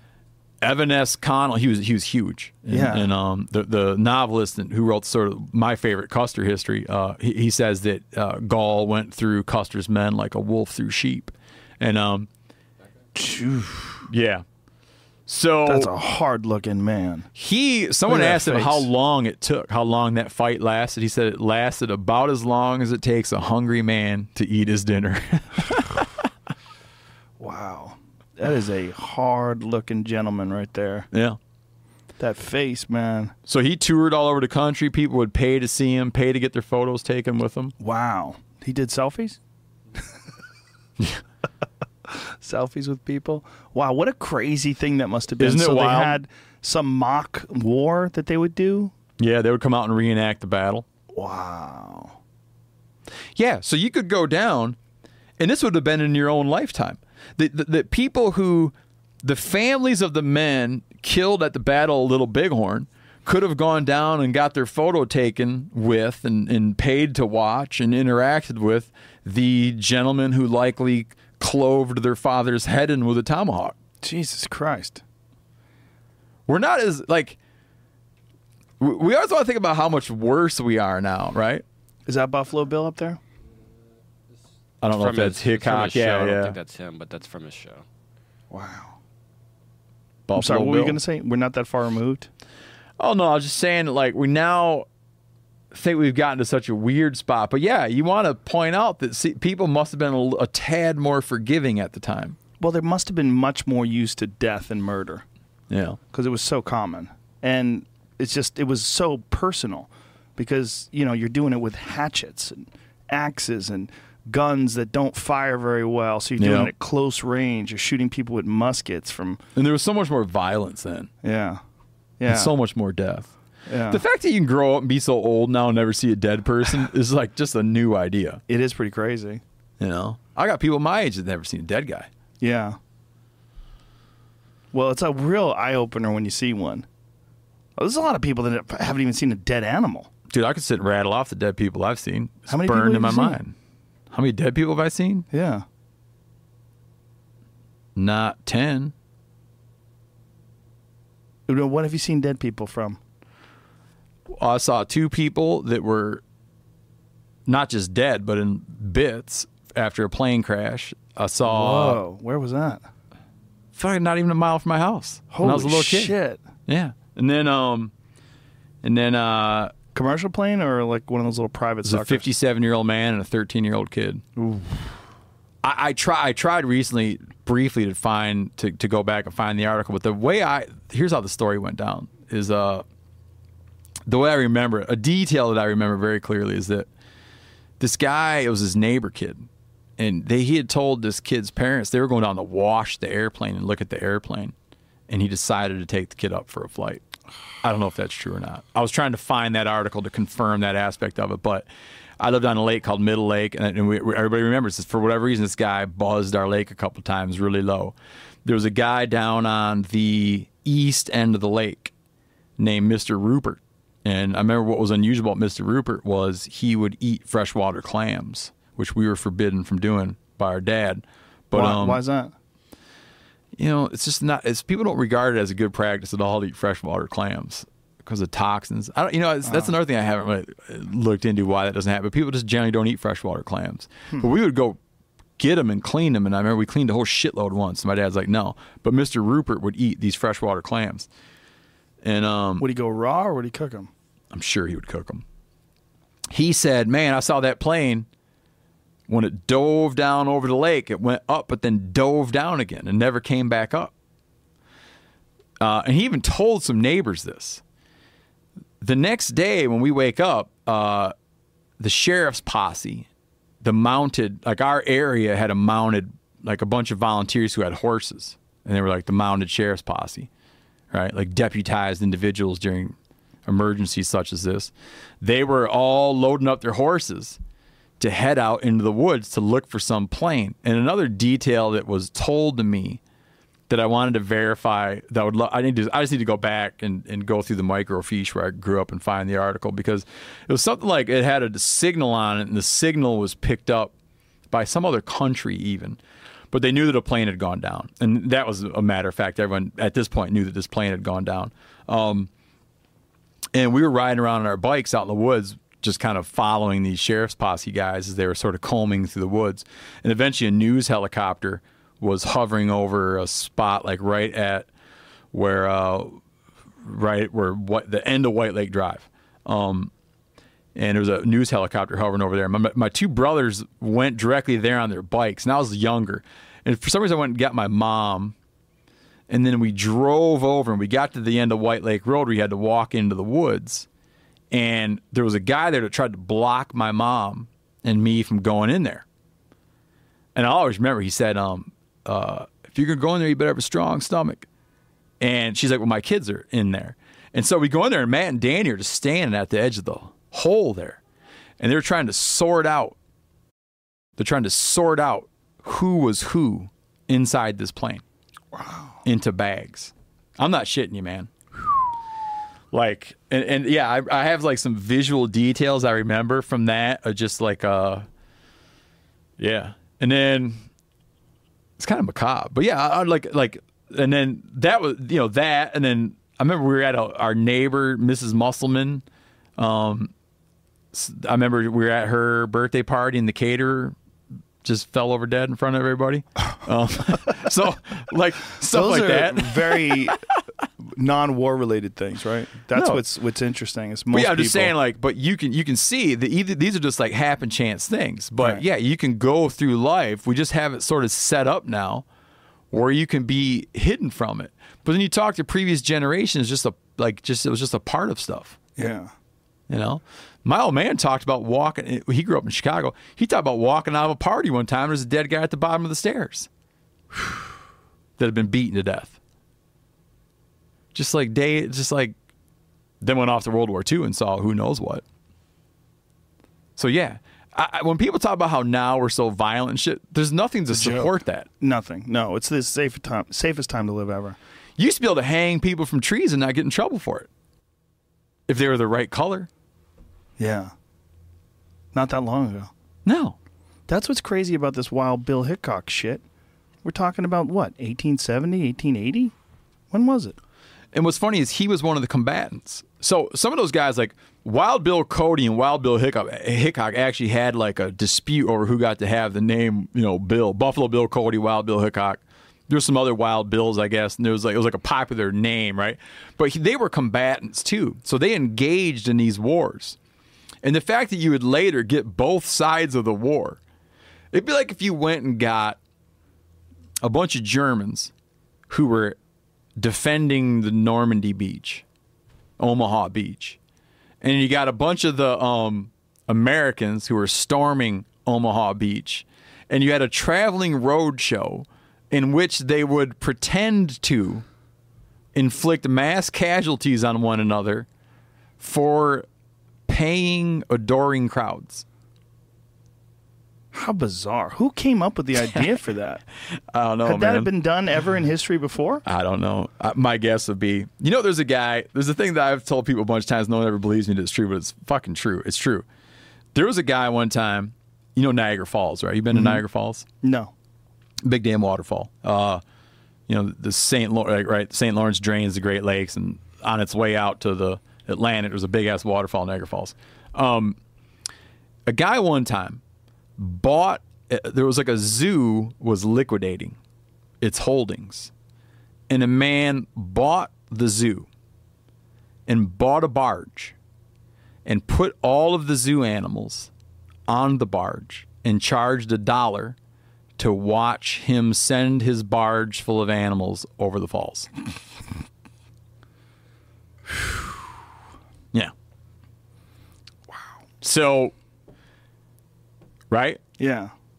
Not that long ago. now, what happens if you Yeah, now you- you go to jail. nowadays?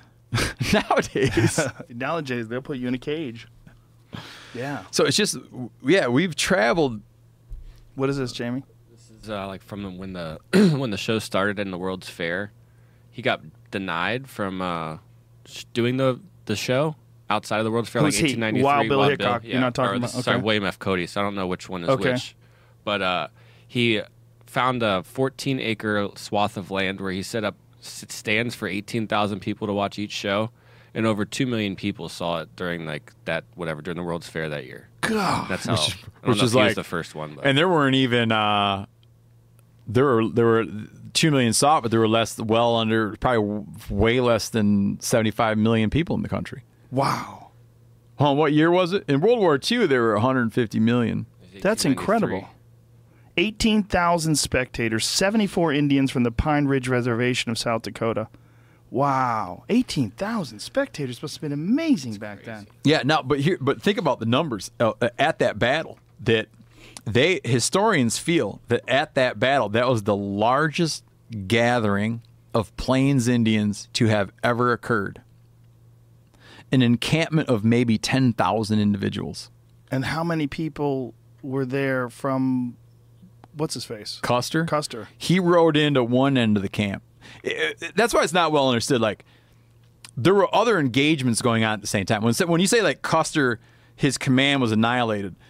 There were other prongs to the attack that, that were repelled and beaten, but it was only like one prong of the attack That had Custer in it. that was annihilated. And how many people did Custer have with He rode in with about 200 people, and ran into a, an encampment of 10,000 individuals. And later, some of these individuals, like Gall and others in interviews, said that even at the time, our understanding is that these people were all hopelessly drunk oh my god because it did not make sense what they were doing.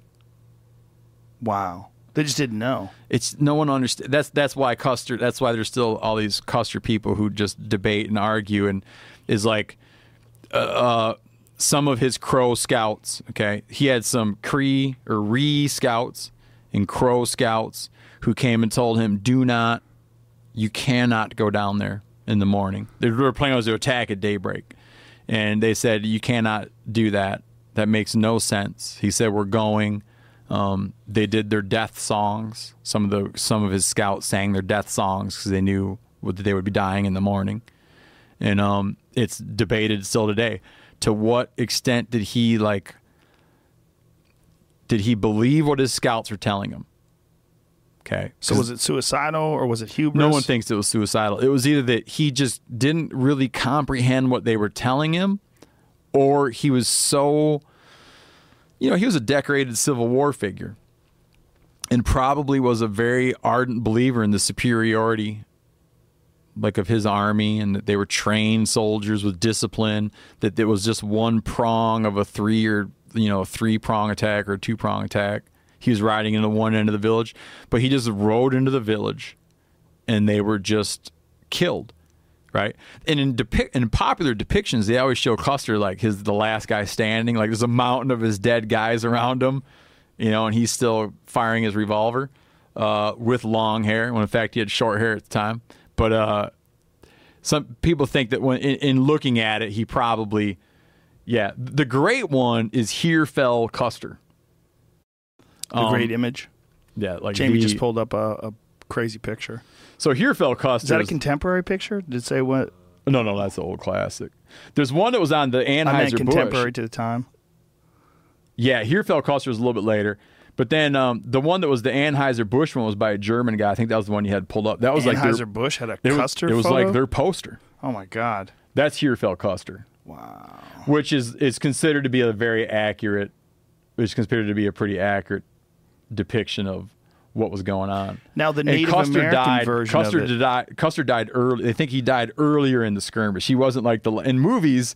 He's got the flowing Right. blonde hair. Everyone's dead, and he's still firing away. Of course. he he was he was probably killed earlier rather than later in the skirmish. it's so funny because See right there, like he's like you know in Yeah. a different position. It's so funny that that we've done that. You know that people have taken what they know most likely were historically inaccurate accounts, and they pass them down generation to generation. It makes you wonder, like this is what we know now because this is only a hundred so years ago. Yeah. Like what you know, what are we getting when we're getting some version of something that happened a thousand years ago or Oh. two thousand years ago? You know. Yeah. How distorted. Insanely. Yeah. But the problem we have as a culture, I think, is when someone goes to fix, when someone goes to challenge our popular perceptions, um, it's it's branded as revisionist and somehow like loses, right? It becomes almost like uh, its credentials are tarnished. Do you remember the guy? I can't remember what politician. Jamie, you'd be able to pull it up. There was a politician who said, um, he famously said, you know, after we realized that Paul Revere, the, the the ride of Paul Revere was Didn't really happen. yeah like fabricated from whole cloth, right? Right. There was a politician said, "I love Paul Revere whether he rode or not." Well, I mean, when we were kids, we were taught Columbus discovered the United States. Yeah.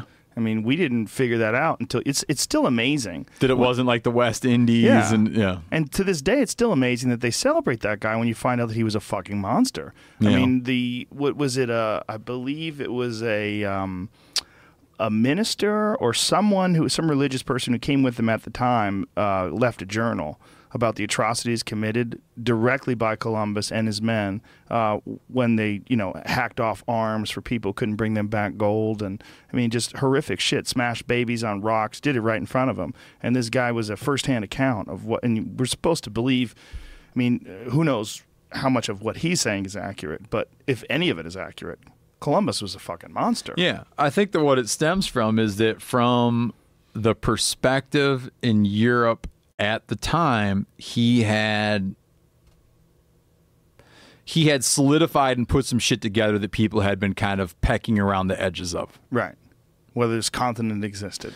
Yeah, and and and, and yeah, and just had it was like a leap forward at the time. Yeah. How crazy is that? But, but the fact that it becomes that, right? That he like, you know, that in some people's minds he like somehow established America. you know? yeah. And that we take a day off of school because of it. That's really crazy. It's bizarre. Columbus Day. I mean, we still to this day, it's 2017, kids get Columbus Day off, don't they? But now it's like, here's the thing. Now that no one, now that, now that sort of the consensus, right? The popular consensus is that um, he was a one of many players involved in sort of putting together what was here and sort of outlining where it was and how to get here. Um, he, he was one of a bunch of players, you know, almost certainly not the first. Uh, no one cares about that meaning. What they mean is you're like saying like I uphold the idea of Western civilizations annexation of the New World as being a good thing. So when someone says like when someone gets pissed at the revisionists for questioning the legitimacy of Columbus, they're not actually talking about what he specifically did. It's become it's become a proxy for the cultural annexation of the New World. And to say, "Oh, I hate Columbus, he's an asshole," they take it to mean you're saying that um that uh, you- you're questioning our claim on the Western Hemisphere and that it was a bad thing. I think that's why people are annoyed by it. I don't think people are too much annoyed by it anymore because I think it's pretty much been established that Columbus is a really bad guy. But no one's gone in and undid it the don't know if day. have. Have they? Is there any? Is there no, any they kind of change them around, don't yeah. Well, they should probably come up with another name for it. You know, they? Uh, happy. Uh, no, th- I- it's sure as shit. Day. It's still a day, right? I think so. Pretty sure. Yeah, it is kind of crazy though. I'm not. I'm not like here to defend the day, but I, I do understand like kind of how that shit came to be. yeah, know? I understand it. It just seems pretty incredible that just 500 years ago, here goes the war against Columbus Day in the Washington Post. Yeah, so it's waged by the same people who are waging a war against Christmas. Is it really? that's that's crazy. Indigenous Peoples Day in favor of Indigenous Peoples Day. Yeah. Hmm. Yeah, makes sense. Yeah, Just give us a day off. We'll, we'll take it. I'm generally like like little movements, like little m- cultural movements like that. I'm generally not. uh Receptive. I don't to? try. No, I don't try to read too much into them. If I woke up tomorrow and told me that we had decided, you know, that uh, people had got together and decided against Columbus Day, I wouldn't like do a lot of soul searching on Right. that day. know? No, no, I wouldn't either. Well, you know, you don't work a traditional job anyway, or go to school where you take that day oh, off. Oh yeah, I think people that lost the day, Yeah. they're like, dude, that's my day, man. yeah. It's just hard to That's when I hit, imagine. that's how I hit walleyes with my buddy Doug every year. yeah, you'd be bummed. it's just hard to imagine that you know 500 plus years ago they really didn't know in Europe about the continental United States. Like that's that's amazing. It, it, yeah, that, that's another, we're talking about. You know, earlier we are talking about violence, right? Violent, more violent. Than I think that we're so tripped up by the upheaval caused by the digital age, right? And everything, like you know, it just changed our sleep practices and just everything. You know, it's, it's a major upheaval. Yeah. But picture that, picture that in your lifetime, they all like you become aware that the the, the Earth that that there are you know three times as many or whatever as many civilizations on Earth as that you thought there were. Yeah. I mean, that's a huge thing to grapple with. A huge thing to grapple with people that had history, people that had boats, they were seafaring. Had more history than you. Yeah, they're crazy. Or to think that one day, and this is not too long ago, you know, some of our grandparents remember this, to think that one day we had devised a contraption that was capable of ending life on Earth and that these contraptions could be initiated by the distant actions of a handful of people. That that's a change, right? Yeah. The nuclear era. Here's the craziest change in the nuclear era. From the invention of an airplane to someone dropping a nuclear bomb from an airplane is less than 50 years. Yeah. I think Wright brothers, 1903, right? 1906, Some- 1903. Early 1900s. First sustained uh, flight with a heavier Yeah. than air vehicle. Yeah. And then in 1945, they dropped an atomic bomb. That's crazy. That's inside my life. Someone's like, I knew this airplane shit was going to take off. But that is probably one of the biggest changes ever in terms of like the amount of in, in 50 years in the world to go from no air travel at all to dropping a nuclear bomb out of an airplane in less than 50 years. Yeah, and to then have it be that it's a staple of uh, of, of of American life. That you, that not just where other people like space travel. You're like, okay, it's this flood of information, but it's not affecting me. But with that, it's like that's now how you get around. Yeah. You know that you like at a time when you wanted to cross the country, you would lose a large percentage of your party to death. Right? You had to plan ahead. It would take many many months to being just a thing you just do on a whim. Now I do believe, like I accept that we are in a state of upheaval right now, and I think that we're probably impacting ourselves in ways we don't fully understand. How so? Digital devices, Oh, for sure. Yeah. just how you run your day, Yeah, no doubt. how you spend your time, how you run your day. well, ever go to a restaurant and you see a whole group of people just staring at their phone? Yeah. Yeah, we were laughing about this the other day. If you're staying at the baggage claim, not looking at your phone, people are going to think you're nuts. It's true. My friend, You're just looking around Yeah. trying to make conversation with people. my friend Rourke was talking about a conversation his wife was having with someone where someone said I was in Starbucks drinking a coffee, just sitting there staring at the wall like a fucking lunatic.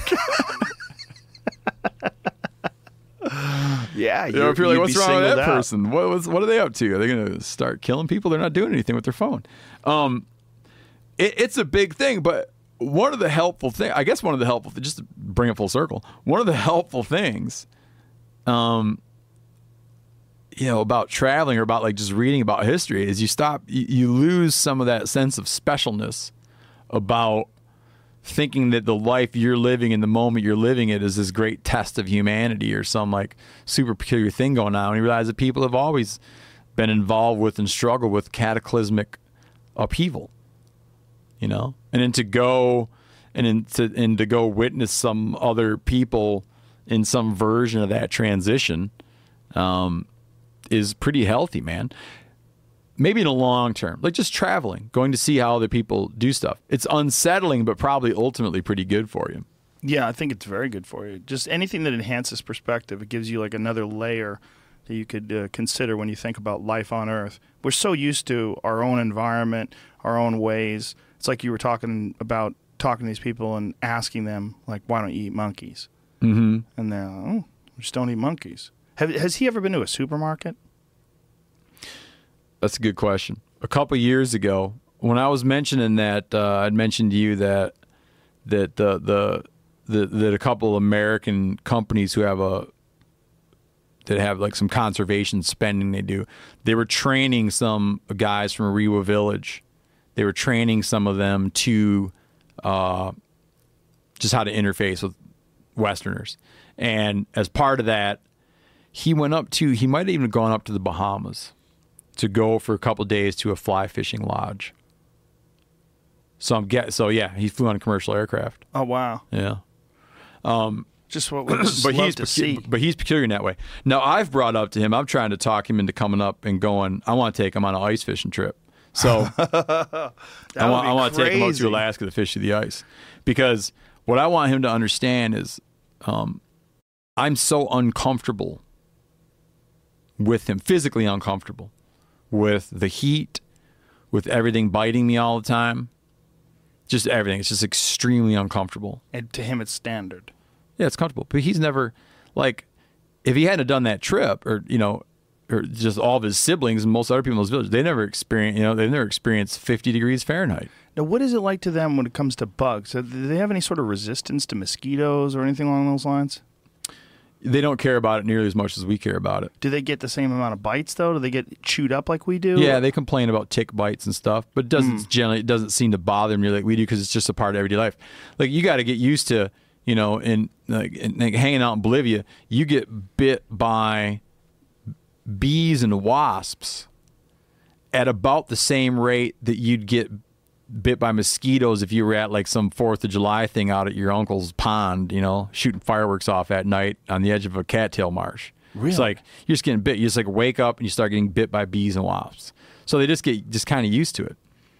And then you'd say, like, I remember when I got stung by a bullet ant, asking, like, hey, how many times have you been stung by bullet ants? And a lot of them would be like, I couldn't even begin to guess how many times I've been stung by bullet ants. But it's like, but they just suffer different. So what I want to do is I want him to experience suffering while watching me not suffer. so, like, I want him to look at me with awe. Okay. And so to do this, I want him to come up and ice fish. We're going to take him up, and I got a I got a friend who likes to go on. He likes to get on snow machines in February or March, out of Fairbanks, and they go overnight camping on snow machines, fishing through the ice for burbot. So What's I'm a like, burbot? Oh, fr- they call them freshwater lings or law. You know why they call them lawyers? Is when you gut a burbot, his uh his heart's way back next to his asshole, so they call them lawyers or vent. You know, fish have a like a like a cloaca. They have a uni hole.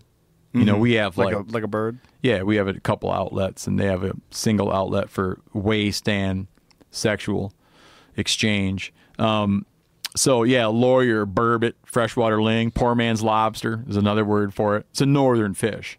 Uh, looks like if you combined a snake and a bullfrog, kind of. Uh, yeah, I want to take them out to camp in a tent in 40 degree below weather. That's it right there. Yeah. Wow, what a cool looking fish. Burbot. Very Wow. good to eat. Yeah. Very good. Wow. Now, are they commonly caught through the ice, or did people catch them on the street? That, that's a northern pike. That's a northy. Yeah. Oh yeah, no, it's kind of, yeah, burbot or not. But they They're in the them- Great Lakes. They're they're all Oh, they're in? Alaska. Yeah, there's burbot everywhere. So, does it taste like lobster? Is that why um, they call it a poor man's? No, the reason they call it poor man's lobster it doesn't really taste like lobster, but it's suitable for boiling it and dipping it in butter and cocktail sauce and eating. really? Yeah, but you also make fish sandwiches with it. Huh? They even sell that shit commercially. Burbot. Guys that have like guys that like uh Native American like so in the northern Great Lakes you have Ojibwa, the Ojibwa Indians still carry on White Lake. They, they fish for Great Lakes whitefish. They trap net Great Lakes whitefish. They're able to sell uh, bycatch of burbot, and they have restaurants and like in the UP. I got some friends that do it, and and they have restaurants in the UP that they sell their burbot into, and they make burbot sandwiches Huh? freshwater ling. That's so I want to take him on an ice fishing trip, and um, but for him to leave, like he doesn't go into Georgetown, which is the capital of his country. He'd have to go into Georgetown and start like trying to figure out some kind of uh, visa situation and Oh, a wow. passport. Does he have a birth certificate? I don't know what he has. I told him that I would try to help him with all that, but he said it's like a very daunting idea that you would like go and leave the country, Wow. or that you'd go in and stay in Georgetown. but he has been on a commercial flight. he did that trip. Yeah. Yeah. So he has done it. Yep, he has done it. He but he said he, so he had to get a passport in order to do it. His passport didn't last long, and now he has no passport anymore. Is what he's telling me when I was asking him about the feasibility of this. Uh-huh. And then you don't need a visa for there, but he needed a visa to come here. Hmm. But I'm going to figure it out. I want to have him up so bad. Wow. Him and his brother Dennis. One of the things that surprise, like one of the things you get is, um, you know, you're from what state were you born in? New Jersey. Yeah, see, it's like you've been all over the place, right? Yeah. Uh, imagine that. Imagine that you hunted and fished and farmed, and that's all you did. So Only you're always on the land. Yeah. And you've done it all within a 25 mile, a 20 mile radius of your home. So you're outside hunting and fishing, or farming, or gathering in the jungle every day, and you're in your 30s or 40s, and you've done it in a radius of 20 miles Wow. to what level you understand your spot and without the distractions of the digital shit and without the, distractions of an occupation Oh, he doesn't work at all. not i mean Just now he he guides a little bit every year for the fish. he guides a little bit, but typically not. Like most days, he's not engaged in that activity. So the spatial awareness is a thing that's most striking to me in, in spending time with with these individuals is um everything I'm interested in what they notice and and uh, what they never miss. It, it's like you realize that all of the bits of information that you're able to contain in your head that allow you to function and carry on, right? You're like a comedian and you do shit with MMA and you have a very successful podcast and you have a family and you're digitally very astute and you have opinions about fucking coffee, right? All the shit you're widely read, right? That's like all you sort of fill up your brain with as much as it can hold. But for them, it's like it seems to be, from my perspective, it's like all of that breadth of knowledge, but crammed into the natural world, to where every plant, every tree, what are its uses, what are the other things, and it's like they know as much, like they know as much as we know, but it's just focused in a way that our breadth of knowledge, which which would probably be astounding to them if they realized all the shit we knew about, but they're all that all those bits of information are just applied in a different way, down to like a granular understanding of the jungle. It would probably be very bizarre for them to see us like walk like out to this parking lot. These little patches of like plants. We don't have a fucking clue as to No. what they are. We pass through them like they they they're just peripheral. There is no like, oh, I don't know what that is. Yeah. Wow. No They know everything. And there's toxicity. how many thousands and thousands of different varieties Listen, of plants and there's animals. you know at various times there's 1500 species of birds listen i like there was never a moment when i heard a bird call. There was uh i'd never said hey what's that bird? that everyone there didn't say what the bird was. Bird sounds. Just Wow. from sounds. That's a- it's like you can't like and the shit that like yeah it, it defi- it's almost just something you have to go see is um the ability to just like move through the jungle and notice everything now, are they like the people in Bolivia where they're barefoot most of the time? yeah but you know that's another bummer is getting more into shoes man.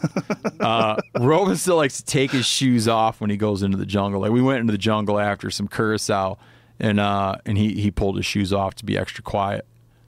But yeah so he'll now and then put flip-flops on now and before there's no way Wow. Do they still have the weird feet that are all just calloused Yeah. and toes are spread? splayed out. Yeah. Yeah, it's very strange the way their feet look. real strange. I was in, you know, in the in I was in the Philippines one time in the highlands, where people are just hiking mountain trails, like in you know severe topography on rocky ground, and the feet there I, I've never seen anything like it. Barefoot. Yeah, but it's just like it's almost unrecognizable as a human foot. Really, From your perspective of a human foot. What does it look like? Have uh have have your your man here their photos, their feet. Type on uh, Luzon Island, uh, Luzon Island, Highlands, uh, Kalinga, K A L I N G A feet. I don't know. Try that. Uh, there's probably some high resolution National Geographic. oh, you'll see photographs some crazy. If, if feet. if this if he's any good at his job, you will be seeing some crazy feet in a moment. You know, another thing I wanted to uh, share with you. I mentioned a sort of a surreal image is uh, you know watching a woman in a DKNY shirt like digging Yeah. turtle eggs for food. Um, there, there's there's flowers. You know, everything's in bloom, right?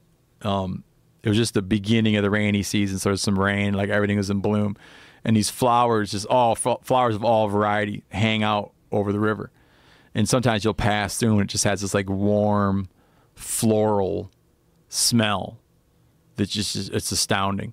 Um, it reminded me of you know in in the end of Apocalypse Now when Kurtz, when when Captain Willard finally catches up with Kurtz, and Kurtz asks him where he's from, and he mentions Ohio, and Kurtz tells him about a river trip he took with his father on the Ohio River when the gardenias were in bloom, you know, and he talks about the smell in the end of Apocalypse Now, but these flowers would smell like that. But when the rain would come, what's going on? I can't even see what. got something, but You got some feet? Oh, you'll find some feet, I got boy. one. I was trying to find something better. Here's uh So it would rain. It would knock the all the flowers into the river, Oh wow. and you know, like the way. Nah. Yeah, that's what I'm talking about. So, Whoa. from grasping, Wow. They're like almost like a gorilla's feet. yeah, from gra- like from wrapping your like wrapping your feet around Things. rocks and stuff while you That climb. one- that one in the middle's. Yeah, no, so no. I saw, I saw, I saw like a number, like not, yeah, quite a few people that had feet that resembled that from, just from, from, from, because like, you know, down in the Amazon and other areas, you're just walking on soft ground, you know. But imagine if you're just like walking on slippery rocks, and you're using your feet in a way that's that's not even uncommon. So what we're looking at for people that are just listening to this, it's like at the middle of their foot, especially that one foot in the middle to the right.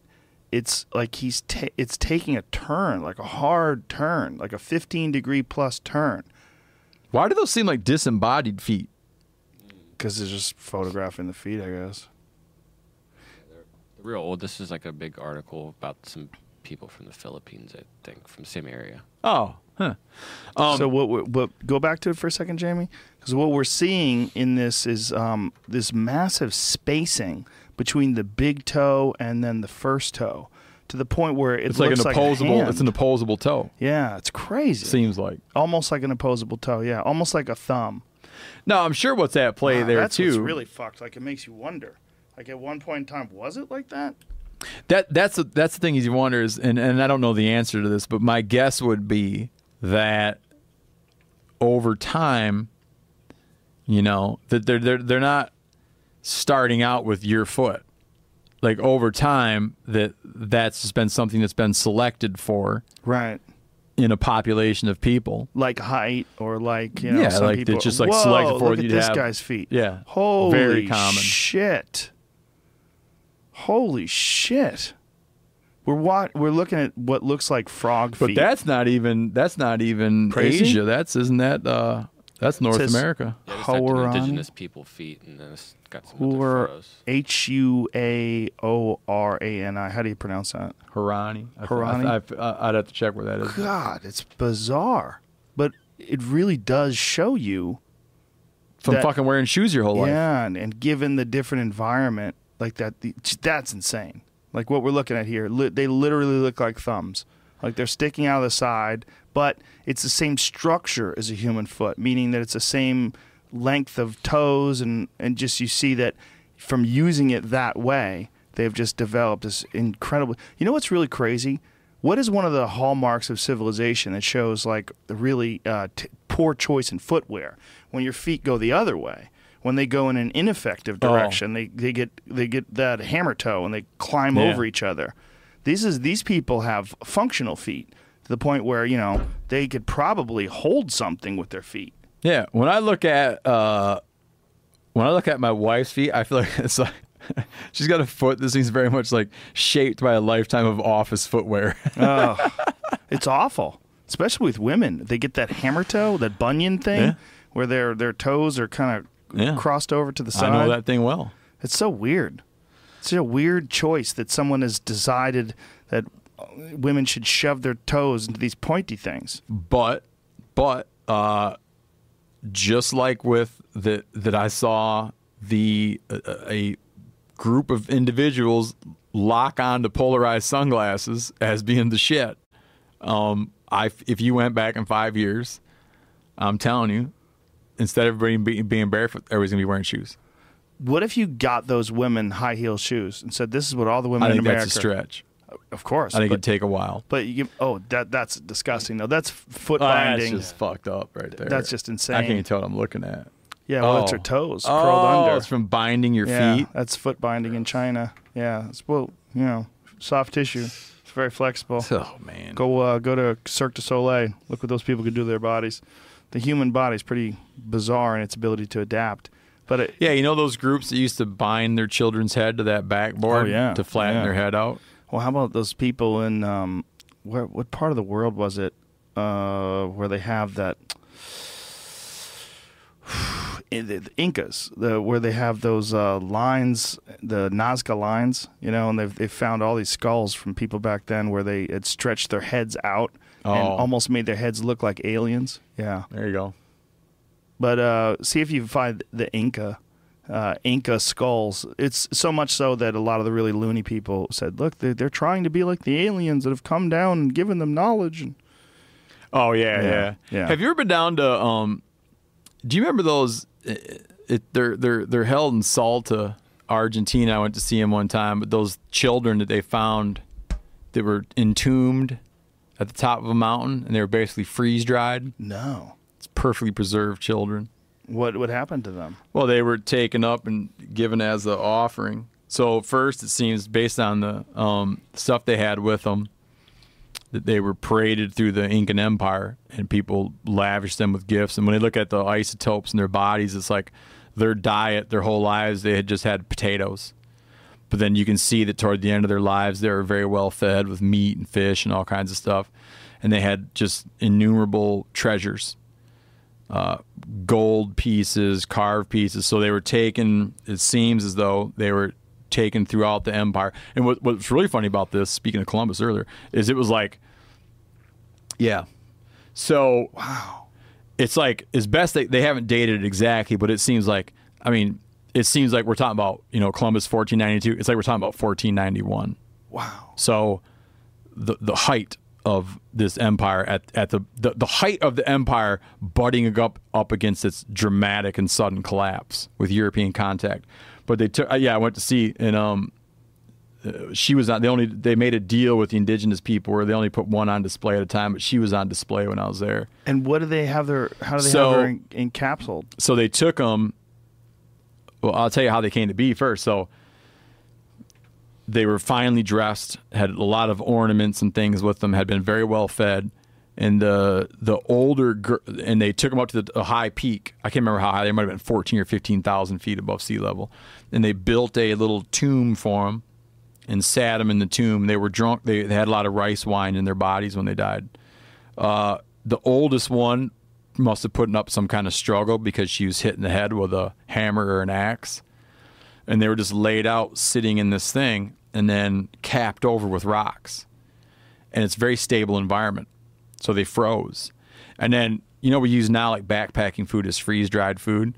Yeah. They used to have, they used to do a very similar thing with, by just taking potatoes and storing them at high elevations where what freeze drying is is you liquid it's like you freeze something and then expel the liquid where the liquid goes from a gaseous or, goes from a solid to a gas without passing through its liquid state so when you freeze dry food you like freeze dry you put it in the freezer and get super cold and then you start then you start putting it under a vacuum to a point where all the water goes immediately to a gaseous state, doesn't pass through a liquid state. So it holds its form, but all the water's gone.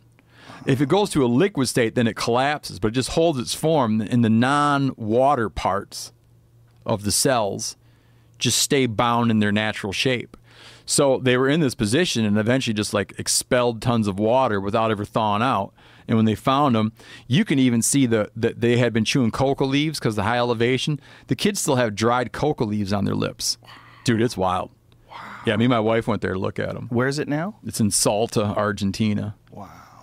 Near the border with very near the border with Bolivia. I wanted to ask you something totally unrelated, but it, it came up because you talked about freeze dried foods. I know you cook a lot, but have you ever? I know now you eat those mountain house things, but have you ever tried to make your own? Have you ever tried to dehydrate some of your wild game? Oh yeah, I've dehydrated. I mean, anytime you make jerky, you're dehydrating stuff. right. But have you ever made like chili and things like that where you could rehydrate it in the field? trying to think if I've ever made dehydrated. No, I've assembled a lot of dehydrated things, but I've never de like. At what point? How many ingredients need to be in something before it becomes like a recipe? Mm, Just Two? a couple. Yeah. Pemmican, that's a recipe. It's What is it? Pemmican, that's got two things in it. What's pemmican? pulverized meat uh, with liquid fat poured over the top of it. Did you know what that is? No. People fuck that up all the time. What pemmican is? I've never heard of it before. I don't think. Yeah, so if I it'd did, be, I forgot it. It's like the original road food. You dry meat into jerky, air dry meat into jerky, then you pulverize it into what looks like sawdust, and then you take li- and stir it in liquefied fat. I made some from a buffalo I killed when I wrote my buffalo book. I made pemmican from that, and I was st- and I had it in my fridge just as an experiment. I kept it for seven years, A survival food that can last 50 years. but that's not pemmican. it's not It doesn't look like it. I think it looks like jerky sticks. because it's not pulverized. People just now started all of a sudden calling like Different I'm not saying things. everybody mess hardly everybody messes this up, but it's like a thing that gets messed up.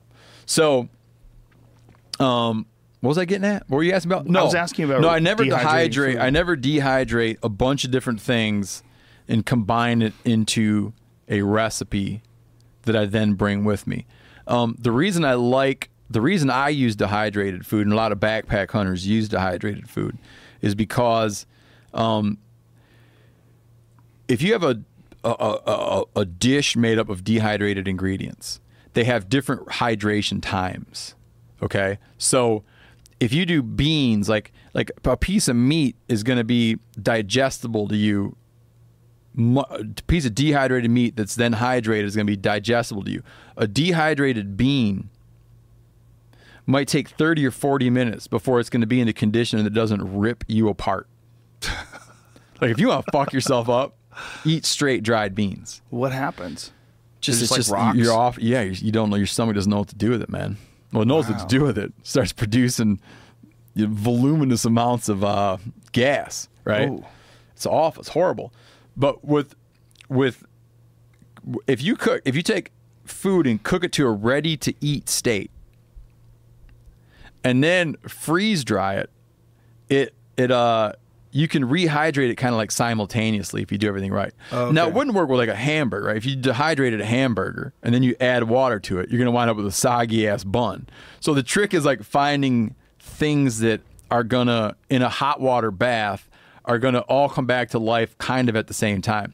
But places that make backpack food out of just dehydrated but not freeze dried ingredients is a recipe for disaster. Really? Some people like that shit, but for day in, day out consumption, um, I'm a freeze dry man. and is freeze dried something you could do at home? You'd have to buy a sublimation chamber, so no. What is a sublimation chamber? What does that look It's like? a chamber in which sublimation. You know what it looks like? It looks No. like the looks like a submarine, Really?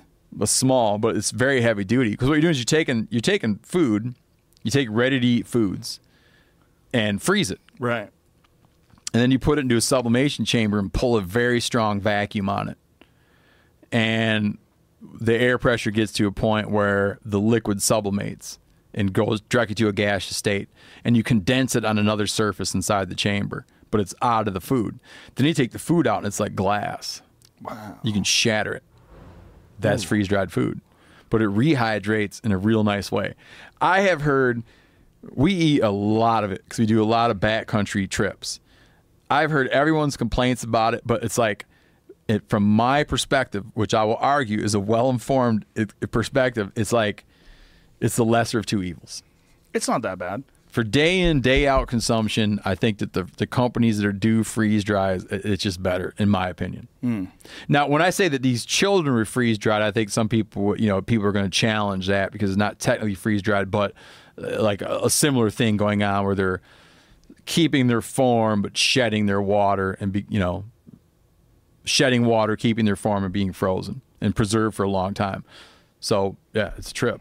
Because I was reading a podcast, or reading a podcast, listening to a podcast rather, where this guy was talking about how he's doing that with his own food for backpacking trips. Dehydrating it Yeah, all. but Sure, man. Why not? Things like chili, Yeah. things along those lines. Is But guess- cooking chili and then dehydrating, or just Yeah. dehydrating the components? I think dehydrating the components. I think he was talking about dehydrating the meat and dehydrating Yeah. pasta, like like something you know, like uh, taking some meat with sauce Yep. and then putting it together with a pasta. Now, my brother one time, he, he's a very uh, frugal man. Uh, he, no, that's not the right word. He just hates uh, to see food go to waste. He one time had a bunch of roommates, and they all moved out and left a ton of rice, and he got sick of cooking rice because it'd take too long. He cooked all the rice and then spread it out on sheets and dehydrated it in his dehydrator and and and and reverse engineered instant rice. That's insane. Does it take that long? What does rice take? Like twenty minutes? It Dude, seems like it take more yeah, time well, to do that. You have to talk to him. So this is the same guy. Is this the same guy that found the hobo's underwear and stole it? Yep, and the same guy that um, one time our our dear late friend uh, was getting married, and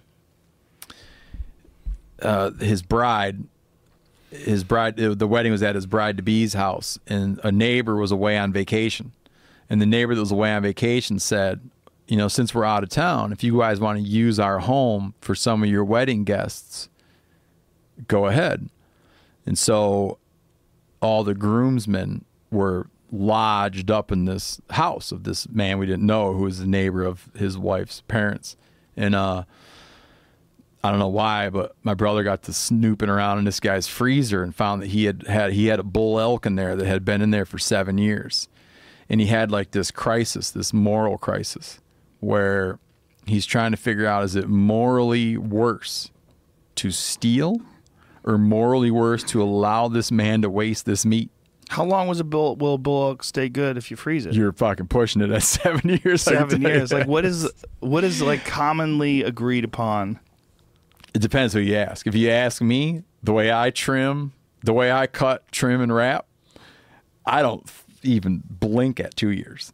Two years is fine. Yeah. The way I cut, trim, and wrap. But when you start seeing four years, you get a little weird. Well, a thing that I don't let it go. I, I, I've never even done it. I would have to think it's going to start to go because the texture, the texture will change. The texture will change.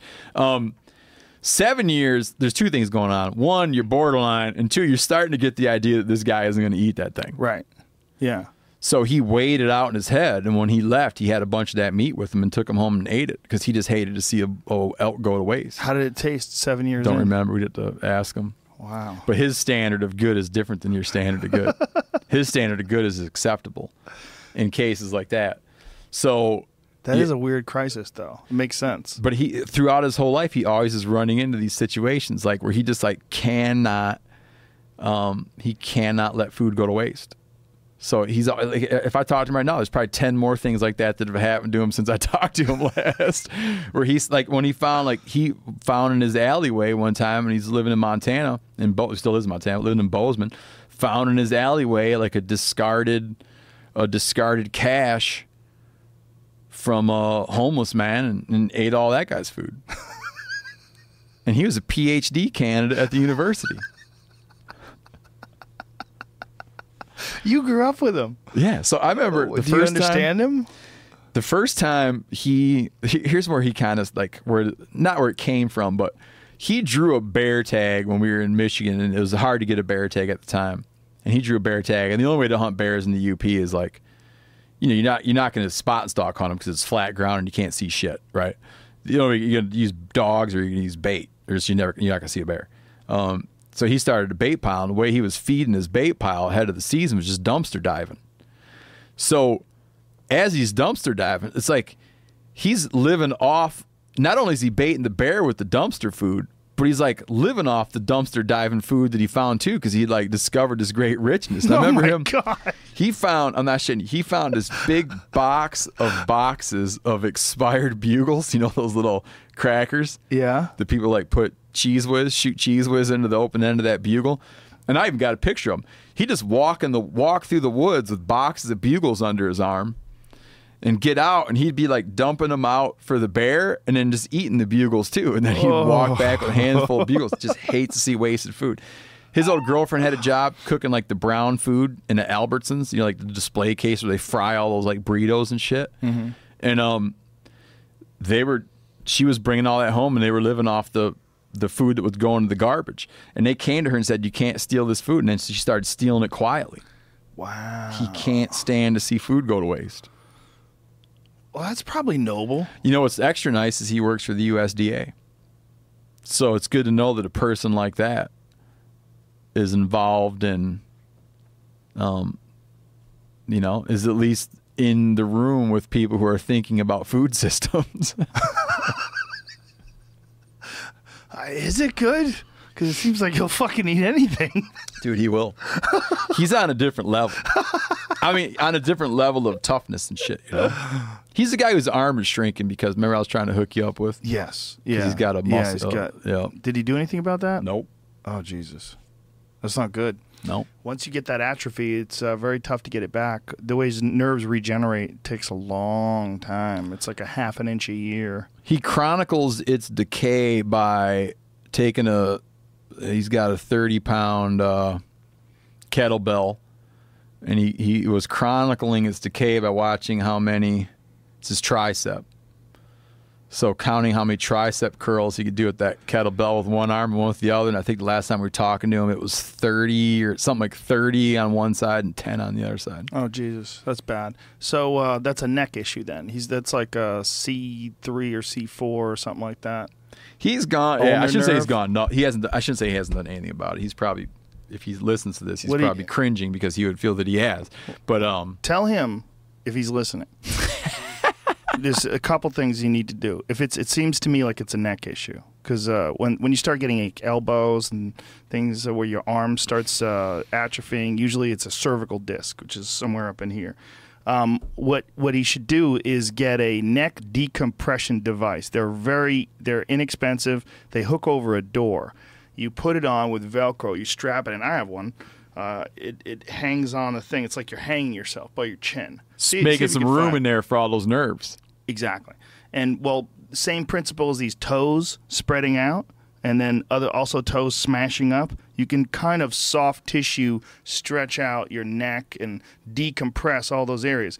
A lot of people have it from bad posture. A lot of people have it from athletics. I got it from jujitsu, um, from all this, you know, getting your neck yanked on. See that thing right there that that lady has? Yeah, man. That's a shitty one because that one's working on a bag of water. That doesn't work with a neck like mine. You need you need to be able to hang. You need to hang a rhino on the other Yeah, end. I had a I have a thing where I go like this, click, click, click, click, click, click, click, and then I let myself hang from my neck, and um, the more it's just like that, just like that. See how that guy's just sitting there Reading reading, a a book? magazine. Yeah, and you can adjust that. So there's a little uh, cord. It's tough to see in this photo, but there's a cord you pull, sort of like a plunger on one of those old school toilets. You pull that, click, click, click, click, click, click, click. See how he's pulling it right there? Yep. And then you just relax, and you just got to learn how to go with it and sort of relax. And it feels weird at first because there's a lot of pressure, but it's pulling your neck, literally pulling your neck. You can feel sometimes when I'm really relaxed, I feel like pop.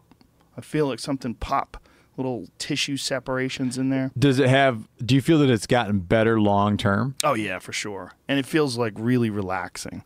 Like after it's over, I feel like ah, I feel like it just takes a weight off you. No shit. Yeah. Yeah, I think there's a tremendous amount. I think sitting is terrible. These these seats that we're in right now are exceptional because they're ergonomic chairs. if you use them right. if you use them right. Yeah. I'm pretty cautious about sitting up straight, but uh, from back injuries, I've been very very cautious about uh, working out all the muscles around my back, which Yeah. I didn't really. I just worked out and I figured those things would take care of themselves. Now I treat them as like uh, just like brushing my teeth. Like my spinal column and all, all those um, supporting muscles in the spine, those are huge. They need they need to be exercised, and especially if you do anything like you guys pack out a lot of weight. Yeah. That's a big one, and um, I feel like That's where he feels that uh, a different. up? he had sciatica. Right. That's lower. That's a lumbar. Yeah, that was a different thing. But he he he knows he like traces that uh, to a specific animal. that he's packing out. Yeah. Makes sense because sciatica is what sciatica is is a disc that's bulging, meaning the disc, the p- soft tissue in between the two hard bones is pushing out and it's pressing up against the nerve, and uh, it causes pain that shoots down your ass and your lower legs. And a lot of people don't even recognize it as a lower back issue because maybe their back is not really that painful, but the la- leg and the ass is painful. Yeah. Like, what the fuck is going on here? I had a similar issue with my neck where it was pushing on my ulnar nerve and I was getting this elbow pain and I was like, fuck, this really hurts. Like down my arm and in the back of my tricep. And then I started getting numbness in my fingers. And that's when I started figuring out what was going on. Then I went to a doctor. I went to a chiropractor first, which is a fucking giant mistake. I spent a year. But do you not believe in chiropractors? I don't believe in chiropractors at all. I think it's 98% horseshit. That's what I think. And I'm, I don't know, but I think chiropractors that are smart, they incorporate things that I think are beneficial cold laser, massage, a lot of different things. But I think that manipulation that they do, unless Yeah. you have like some sort of significant scoliosis or something they're attempting to slowly put back into position, I think most of the time it's just popping your neck and it just feels good. But I just Like in an immediate sense. I went to a guy that's a very nice guy, and he was trying to tell me that I didn't have a bulging disc because he was pushing down on the top of my head, and it didn't hurt. I'm like, okay. So I was listening to him. I listened to this guy for like a fucking year. I had treatment with him, and I still had these neck problems and back problems. Then finally, I got an MRI, and they're like, yeah, you got a bulging disc. And I remember being angry. I remember being angry because I was angry that I was being treated by someone who was a professional that really didn't know what the fuck they were talking Yeah. about. And they were t- treating something that was a significant issue that I was experiencing a real deterioration of my function, uh, pain. Uh, I wasn't able to do jujitsu correctly. There was a lot of a lot of problems that I was dealing with. That I was like, well, what the fuck is this? Like, how do? And then I started talking to doctors about it. And when you have a bulging disc, man, they want to cut you open like like you're a pinata and you got gold inside. Well, of you. that's a thing that my bro is talking about is the proce- he's very nervous about a procedure that he could or could not do. Well, for some people, it's not a bad move, depending on whether or not your brother's willing to do all the different things that can. But he's got a lot of atrophy already, which is a real bad thing. It's noticeable. Yeah, that's not good because that shit doesn't grow back. Yeah. Bas Rutten has it real bad. Uh, Bas Rutten, former UFC heavyweight champion, he fucked his neck up and uh, went through a bunch of different treatments and then eventually wound up getting it uh, fused. He's got, a, uh, I believe, two discs and maybe more in his neck fused together where he doesn't have any disc tissue. They just screw the bones in together and remove the disc tissue and stabilize the area. But his right arm is significantly smaller than his left arm Yeah. to the point where he calls it baby arm. And this is a former UFC heavyweight champion of the world.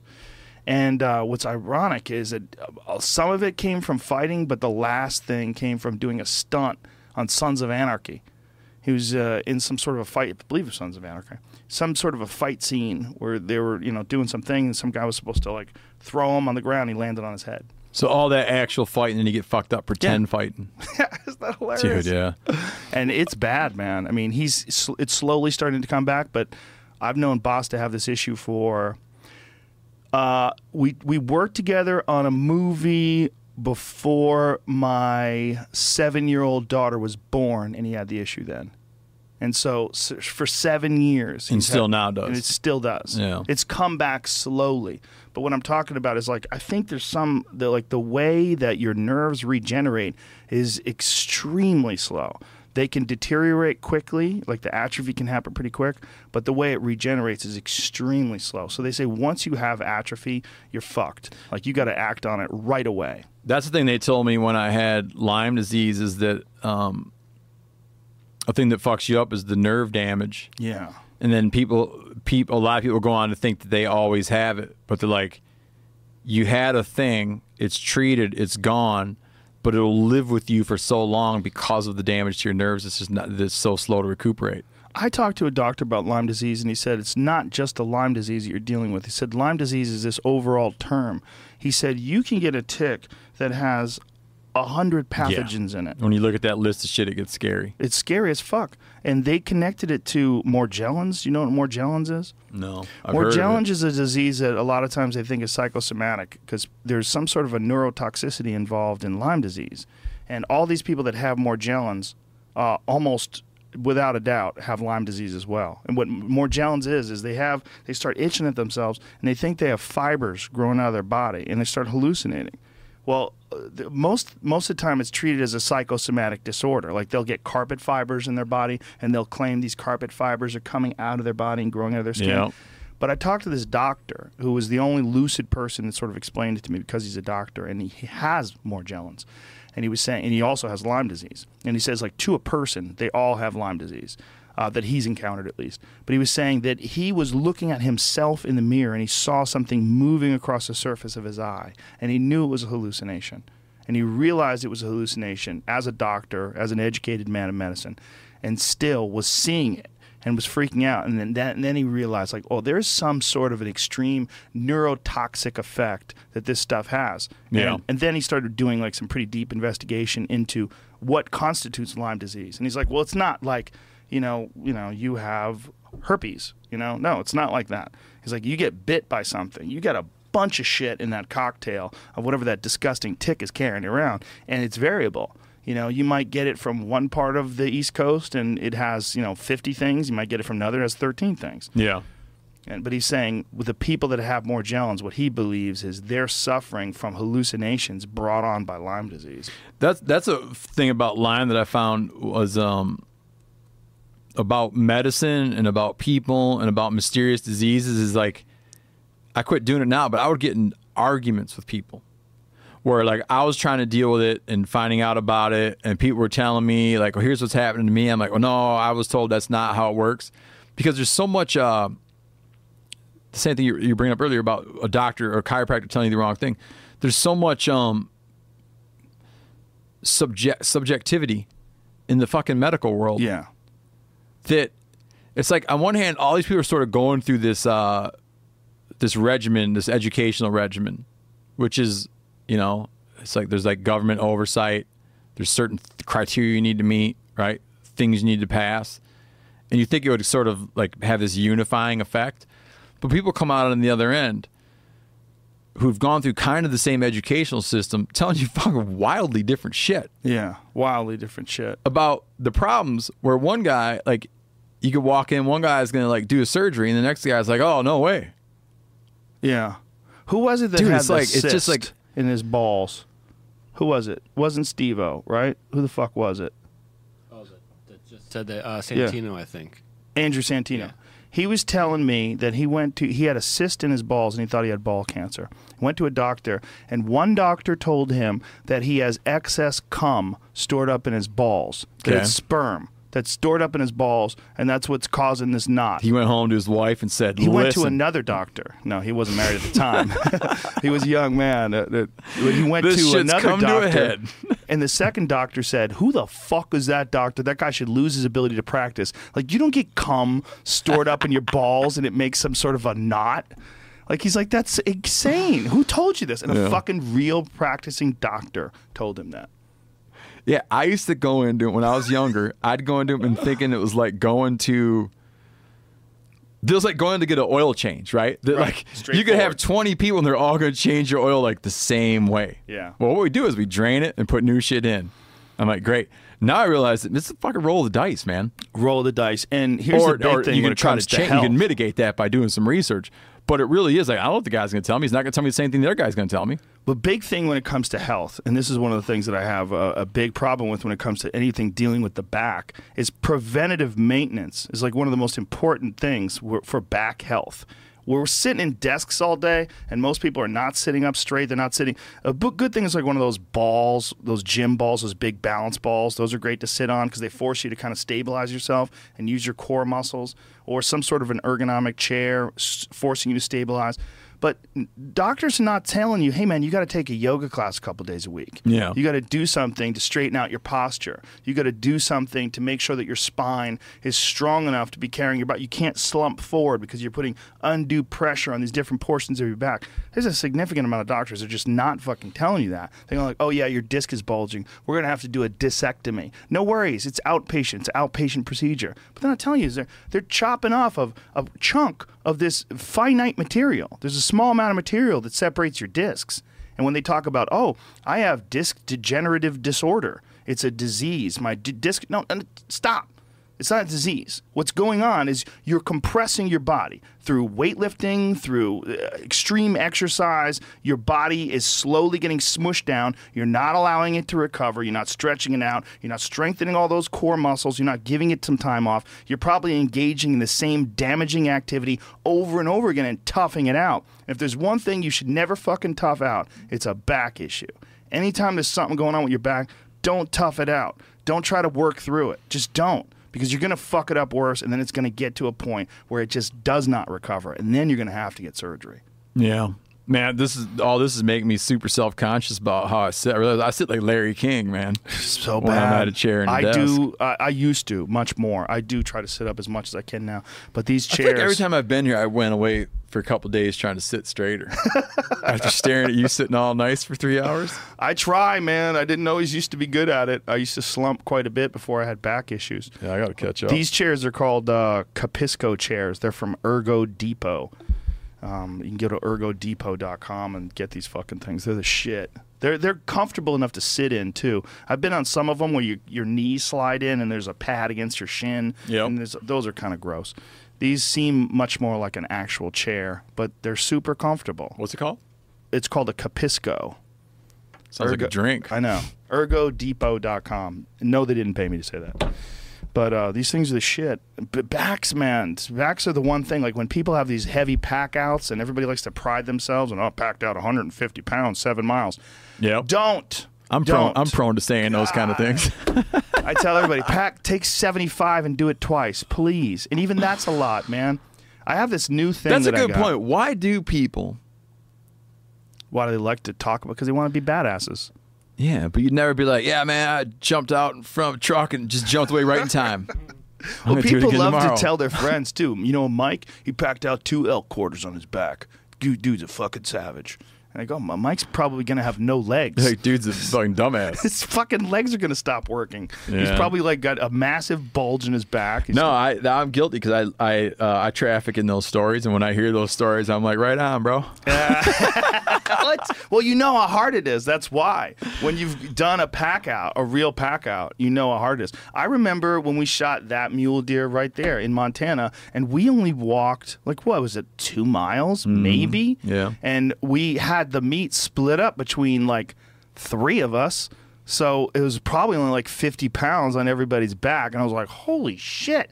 Once we finally got to camp, two miles, pretty pretty flat. It wasn't that hilly. Yeah, if you're not accustomed to it, it's a lot. Fucking exhausting. Yeah, so if you're not accustomed to getting bit by bees six times a day, it's overwhelming. So I should tell people that uh, the Outdoorsmans, I know a company that you you like their Yeah, products as well. They make a, an Atlas trainer now. It's a, a I saw you were messing with that. It's fucking great. And you got a weight you put on there. yeah, it's like an Olympic weight. It's it slides in like an Olympic yeah. post and it clamps down. I thought maybe you rigged that up yourself. No, no, they're selling it now. It's their thing. I saw that. Yeah. you had that. I thought it was like you. I thought you'd like gone down to the hardware store. and- I knew. Well- I knew the frame, but I just didn't recognize the. I know guys do it, but usually they use sandbags. Yeah, they, yeah, they yeah. put sandbags in their backpack and get used to it. It makes a big difference, and it's an incredible workout. And it doesn't shift, It doesn't shift at all, and you can really lock it so you're not gonna like. You don't have the risk of like tweaking. right. Like it's Right. strength, but it's not because when your shit's wiggling around, then it like I don't know. It doesn't like make you stronger. It just makes you more inclined to like fuck something up. Yeah. To yeah. twist funny. Yeah, no, I agree. You know. But I just implore people, just please, just just exercise your back. Treat it like it's like brushing your teeth.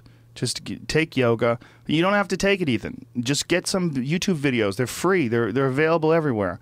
Just just do something to strengthen your back. You will prevent. Most people don't want to listen to this, and they're not going to do it because people are lazy as fuck. But you will prevent a host of issues that people have just by exercising your back. Simple stuff. There, there's the Atlas trainer right there. Yeah, you could do chin ups on it if you're a fucking savage. Look at this guy. It's an animal. But um, yeah, you could carry up to 90 pounds with that thing. So it'll take two. Uh, I bet it'll take 100 pound plates too. I just don't know if the plate's designed for it, if the uh, pack rather is designed for it. That's a good idea to do pull ups that some bitch on. Yeah, I use a weight belt. I put like a belt and I hang a kettlebell in between my legs. I put a 50 pound kettlebell on a chain and I do chin ups like that. Really? Yeah. Huh, it's hanging where? It's right between my legs. Like it's a big leather But strap. where do the straps fall across right, your legs? Right in between. Well, the straps are on my Oh. back or on my hip, like this, and then there's like a chain in between my legs, and the kettlebell hangs in between my legs. But it's not getting your scroll at all. no, no, no, no. No, it's swinging low. It's swing. You got to make sure your legs are separated so it's not cracking against your knees. But Yeah. you know, when you're doing chin ups, it's just hanging there. No shit. Yeah. They say that that's the best way to get more reps in with your chin ups is not to try like 19, 20. The absolute best way is do less but with heavy weights. Do like, uh, you know, put a weight vest on or hang a, you know, 70 pound kettlebell in between your legs. Just Yeah, I've never done out that. three or four. Yeah. But again, you run the risk of injury because it's a, you're, you're Maybe that's why I've never done it. Hey, yeah, you're putting a. You got to build yourself up to it. You know, that's what also one of the big things that happens to people when they start exercising. They just try to go too hard, too They quick. go too full balls. It's a, yeah. It's like, I remember uh, at various times not running for a long time, and then being like, "Yeah, I'm gonna start running," and going a five mile run. oh, dude. I've You been running now in. for just a little over a month. I got a friend who's a runner, and um, like he, he he's rec, you know a hobbyist, but runs marathons, and he never did before. But he was saying uh, he he was he wrote he's he's a writer, so he's been writing about that a little bit, and he was saying he just wrote a piece about um, you don't run to get in shape. You got to get in shape, then start running. Yeah, it's Is a good his view. idea. It's a smart way He's to like, do there's it. some steps. There's some. If you're just like a slob, right? There's some things you need to get taken care of before you embark on that. smart. Like, there's, there's some serious ground. There's groundwork that needs to be done Yeah. to get ready for the run. I talk to. I don't like to ever discourage people from doing jujitsu, but I talked to a buddy of mine who just did jujitsu. From he's forty three years of slovenly behavior, no exercise whatsoever, other than the occasional pickup basketball game for like seven years. Yeah. And then he started doing jujitsu, and immediately his body's falling apart. I'm like, okay, I know this is going to be hard for you to do, but if you really want to do it, you got to get in shape first. Yeah. Just, just should push have started out with thumb wrestling, then gone into arm wrestling. Steve Rinella, you got to get out of here. I it's three fifteen. Listen, man, you got one of the best podcasts in the world. It's Oh. fucking awesome. I love listening to it. I'm so happy you do it, and I think you got the best hunting show ever. So I, I, owe, I owe the podcast all to you, Joe Rogan. Well, listen, man, hanging out with you. Look, uh, it's so easy for you. You you have so many great stories, and you're such a good talker. I was like, how the fuck does this guy not have a podcast? I'm glad you steered me in that direction. Thanks for the plug. I'm glad you're still doing it. It's called the MeatEater Podcast. It's available everywhere, and uh, MeatEater is available on Netflix. And uh, right now, it's only how many seasons do you guys have? Seasons five on? and six. seasons five and six. Yeah, five and six. We'll, we'll have more. We got more. We got uh, you know a dozen episodes that are new that we're going to be releasing. So just stay tuned. And then I, I you know, months ago, back in uh, a couple months ago, if you go to my Instagram, Steven Rinella, you'll scroll back and find a bunch of pictures from. You'll find a bunch of Guyana photos. yeah, amazing stuff from Guyana. Yeah, like boat. We never even talked about. Oh, we did talk about that. Yeah, Yeah. you'll find some pictures. Good times. Thanks for doing this, man.